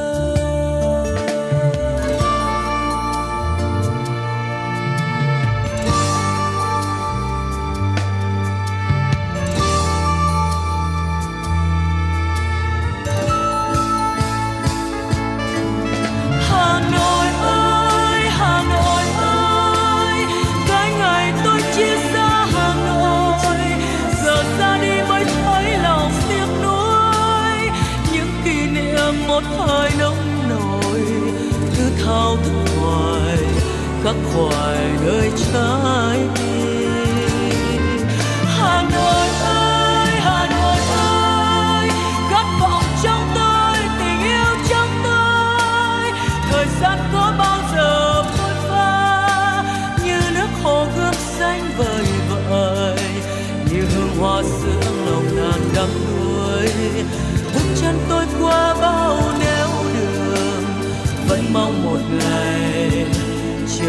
trở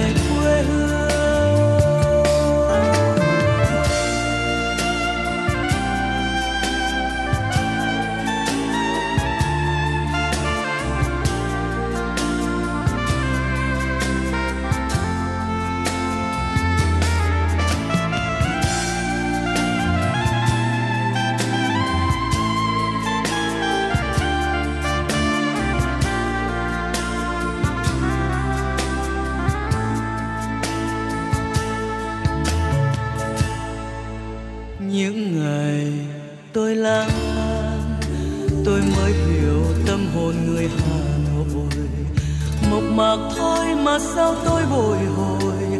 Mộc mạc thôi mà sao tôi nhớ mãi? Tuổi thơ đã đi qua không trở lại. Cháy hết mình, cánh phượng nhẹ nhàng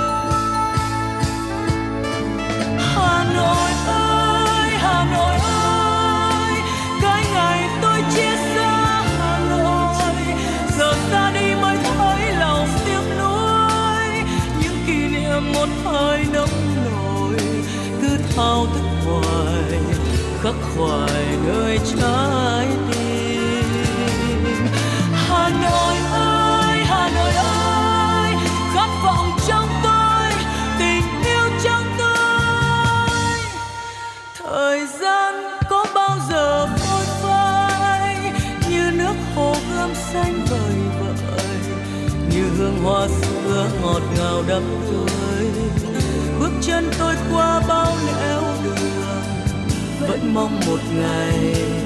trở về quê hương. Ngõ nhỏ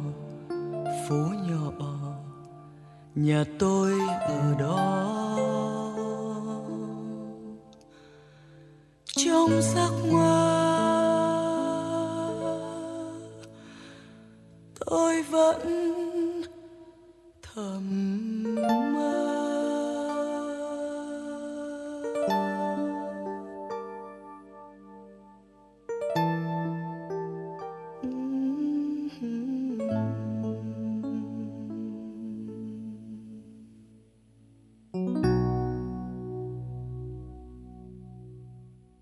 Thưa quý vị và các bạn, thực hiện chương trình số 10 của Thành ủy khóa 17 về nâng cao hiệu quả công tác phòng chống tham nhũng, thực hành tiết kiệm chống lãng phí giai đoạn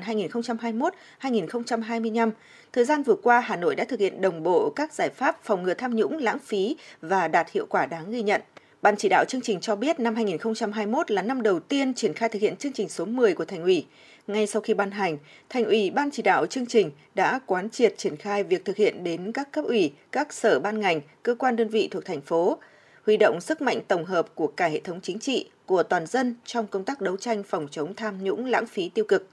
Ban chỉ đạo đã phân công từng thành viên ban chỉ đạo chủ trì xây dựng 15 chuyên đề trên các lĩnh vực, thể hiện quyết tâm chính trị cao, cách làm bài bản khoa học chặt chẽ của thành ủy trong công tác phòng chống tham nhũng, thực hành tiết kiệm chống lãng phí tiêu cực. Ban chỉ đạo cũng đã thực hiện đồng bộ các giải pháp phòng ngừa tham nhũng, lãng phí tiêu cực, tăng cường công khai minh bạch, đẩy mạnh cải cách hành chính, ứng dụng công nghệ thông tin trong quản lý hoạt động. Công tác thanh tra kiểm tra được thực hiện thường xuyên nghiêm túc để kịp thời chấn chỉnh khắc phục những bất cập tồn tại, hạn chế trong công tác quản lý nhà nước trên các lĩnh vực, xử lý nghiêm các trường hợp sai phạm, chuyển cơ quan điều tra các vụ việc có dấu hiệu tham nhũng theo quy định của pháp luật. Ghi nhận về kết quả này, Phó Chủ tịch Quốc hội Trần Thanh Mẫn cho biết. Từ đầu năm 2021 đến nay, cả nước đã và đang phải đối mặt với rất nhiều khó khăn thách thức do dịch Covid-19 bùng phát nhanh hơn, nguy hiểm hơn, nhưng với sự lãnh đạo chỉ đạo của Đảng, Nhà nước, sự quyết tâm quyết liệt của cả hệ thống chính trị, sự đồng tâm hiệp lực của toàn dân toàn quân nên dịch Covid-19 từng bước được kiểm soát, kinh tế xã hội vẫn duy trì và phát triển, xây dựng hệ thống chính trị phòng chống tham nhũng tiêu cực đạt được nhiều kết quả tích cực. Ban chỉ đạo chương trình số 10 của Thành ủy đã thành lập hai đoàn kiểm tra, tiến hành kiểm tra 12 đơn vị địa phương, tiến hành khảo sát đánh giá thực hiện đề án số 56 ngày 25 tháng 11 năm 2019 của Ban chỉ đạo chương trình 07 của Thành ủy khóa 16 về đẩy mạnh công tác phát hiện, ngăn chặn, xử lý tình trạng tiêu cực gây phiền hà nhũng nhiễu người dân doanh nghiệp trong giải quyết công việc trên địa bàn thành phố Hà Nội đối với 7 đơn vị nhằm tuyên truyền về công tác phòng chống tham nhũng tiêu cực – nêu cao vai trò trách nhiệm của người đứng đầu cấp ủy chính quyền trong công tác phòng chống tham nhũng tiêu cực, chấn chỉnh khắc phục những tồn tại hạn chế. Những kết quả đạt được đã được cử tri và nhân dân ghi nhận. Chủ tịch Mặt trận Tổ quốc thành phố Nguyễn Lan Hương cho biết. Cử tri và nhân dân đánh giá cao kết quả Hội nghị Trung ương 4 khóa 13 về đẩy mạnh trình đốn đảng và xây dựng hệ thống chính trị. Cử tri và nhân dân quan tâm ghi nhận những đổi mới trong hoạt động của chính quyền đô thị bộ máy đang từng bước đi vào nền nếp, hoạt động ổn định và thông suốt. Các cơ quan điều tra truy tố xét xử đã phối hợp liên ngành giải quyết tốt các vụ án, nhất là đã đưa ra xét xử 7 trên 9 vụ án do Trung ương phân công Viện Kiểm sát Nhân dân thành phố giữ quyền công tố, Tòa án Nhân dân thành phố xét xử sơ thẩm, tập trung giải quyết 1 trên 7 vụ án vụ việc thuộc diện Thường trực Thành ủy Hà Nội chỉ đạo, 3 trên 8 vụ án vụ việc giao Ban Nội chính Thành ủy theo dõi và đôn đốc. Ông Nguyễn Hữu Chính, tranh án Tòa án Nhân dân thành phố Hà Nội cho biết. Công tác đấu tranh phòng chống tham nhũng được đẩy mạnh với việc khởi tố, điều tra, truy tố và đưa ra xét xử nhiều vụ án kinh tế tham nhũng lớn. Bên cạnh đó, dịch Covid diễn biến phức tạp, ảnh hưởng phần nào đến kết quả công tác của ngành tòa án. Nhưng dưới sự lãnh đạo, quan tâm chỉ đạo của tòa án nhân dân tối cao, của thành ủy, hội đồng nhân dân, ủy ban nhân dân thành phố Hà Nội cùng với sự nỗ lực cố gắng của tập thể lãnh đạo công chức của tòa án hai cấp thành phố Hà Nội. Về cơ bản, tòa án nhân dân thành phố Hà Nội đã hoàn thành nhiệm vụ được giao, đã thụ lý 34.823 vụ án các loại và giải quyết được 27.513 vụ án, đạt tỷ lệ 79,01%. Có thể thấy những kết quả trong thực hiện chương trình số 10 của Thành ủy đã huy động sức mạnh tổng hợp của cả hệ thống chính trị, của toàn thể nhân dân thủ đô trong công tác đấu tranh phòng chống tham nhũng lãng phí tiêu cực – trong năm 2022, khắc phục những hạn chế còn tồn tại, Ban chỉ đạo chương trình số 10 của Thành ủy đề nghị các thành viên Ban chỉ đạo tiếp tục đẩy mạnh công tác tuyên truyền phổ biến giáo dục pháp luật, chủ trương của Đảng, chính sách pháp luật của nhà nước về đấu tranh phòng chống tham nhũng, thực hành tiết kiệm chống lãng phí nhằm thực hiện nghiêm các kết luận chỉ thị của Trung ương trong lĩnh vực này. Ban chỉ đạo chương trình số 10 đề nghị các cấp ủy tổ chức đảng, chính quyền từ thành phố đến cơ sở đẩy mạnh công tác lãnh đạo chỉ đạo, triển khai đồng bộ quyết liệt các giải pháp đã được thành phố ban hành về cải thiện nâng cao các chỉ số đánh giá hiệu quả hoạt động của chính quyền giai đoạn 2021-2025 phát huy hiệu quả hoạt động tổ công tác của thành phố về đôn đốc, giả soát các nhiệm vụ và đề xuất các giải pháp nhằm cải thiện, nâng cao các chỉ số đánh giá về hiệu quả hoạt động của thành phố. Song hành với việc giả soát, sắp xếp kiện toàn các cơ quan chuyên môn, đơn vị sự nghiệp công lập thuộc thành phố, các thành viên ban chỉ đạo sẽ tiếp tục triển khai thực hiện nghiêm túc đề án số 56, thực hiện có hiệu quả 15 chuyên đề của chương trình số 10 của thành ủy. Cùng với đó, đẩy mạnh công tác kiểm tra, giám sát, khởi tố, điều tra và truy tố xét xử các vụ án tham nhũng nghiêm trọng, phức tạp trên địa bàn thành phố, kiểm tra việc thực hành tiết kiệm chống lãng phí đối với một số dự án trọng điểm thuộc thành phố tiếp tục đổi mới, nâng cao chất lượng, hiệu quả công tác giám sát và phản biện xã hội, nắm bắt kịp thời các vụ việc vụ án tham nhũng, kinh tế, chức vụ, trọng tâm là các vụ việc vụ án thuộc diện Ban Thường vụ Thành ủy, Thường trực Thành ủy trực tiếp chỉ đạo. Vâng, đến đây thì thời lượng của chuyển động Hà Nội chiều đã hết. Quý vị và các bạn hãy ghi nhớ số điện thoại nóng của chương trình 024 3773 6688. Chúng tôi xin được nhắc lại số hotline của chương trình 024 3773 6688. Quý vị hãy tương tác với chúng tôi để chia sẻ những vấn đề mà quý vị và các bạn đang quan tâm hay là những điều cần chia sẻ và cả những mong muốn được tặng một món quà âm nhạc hay một lời nhắn gửi cho bạn bè, người thân của mình. Còn bây giờ, xin được kính chào tạm biệt và hẹn gặp lại.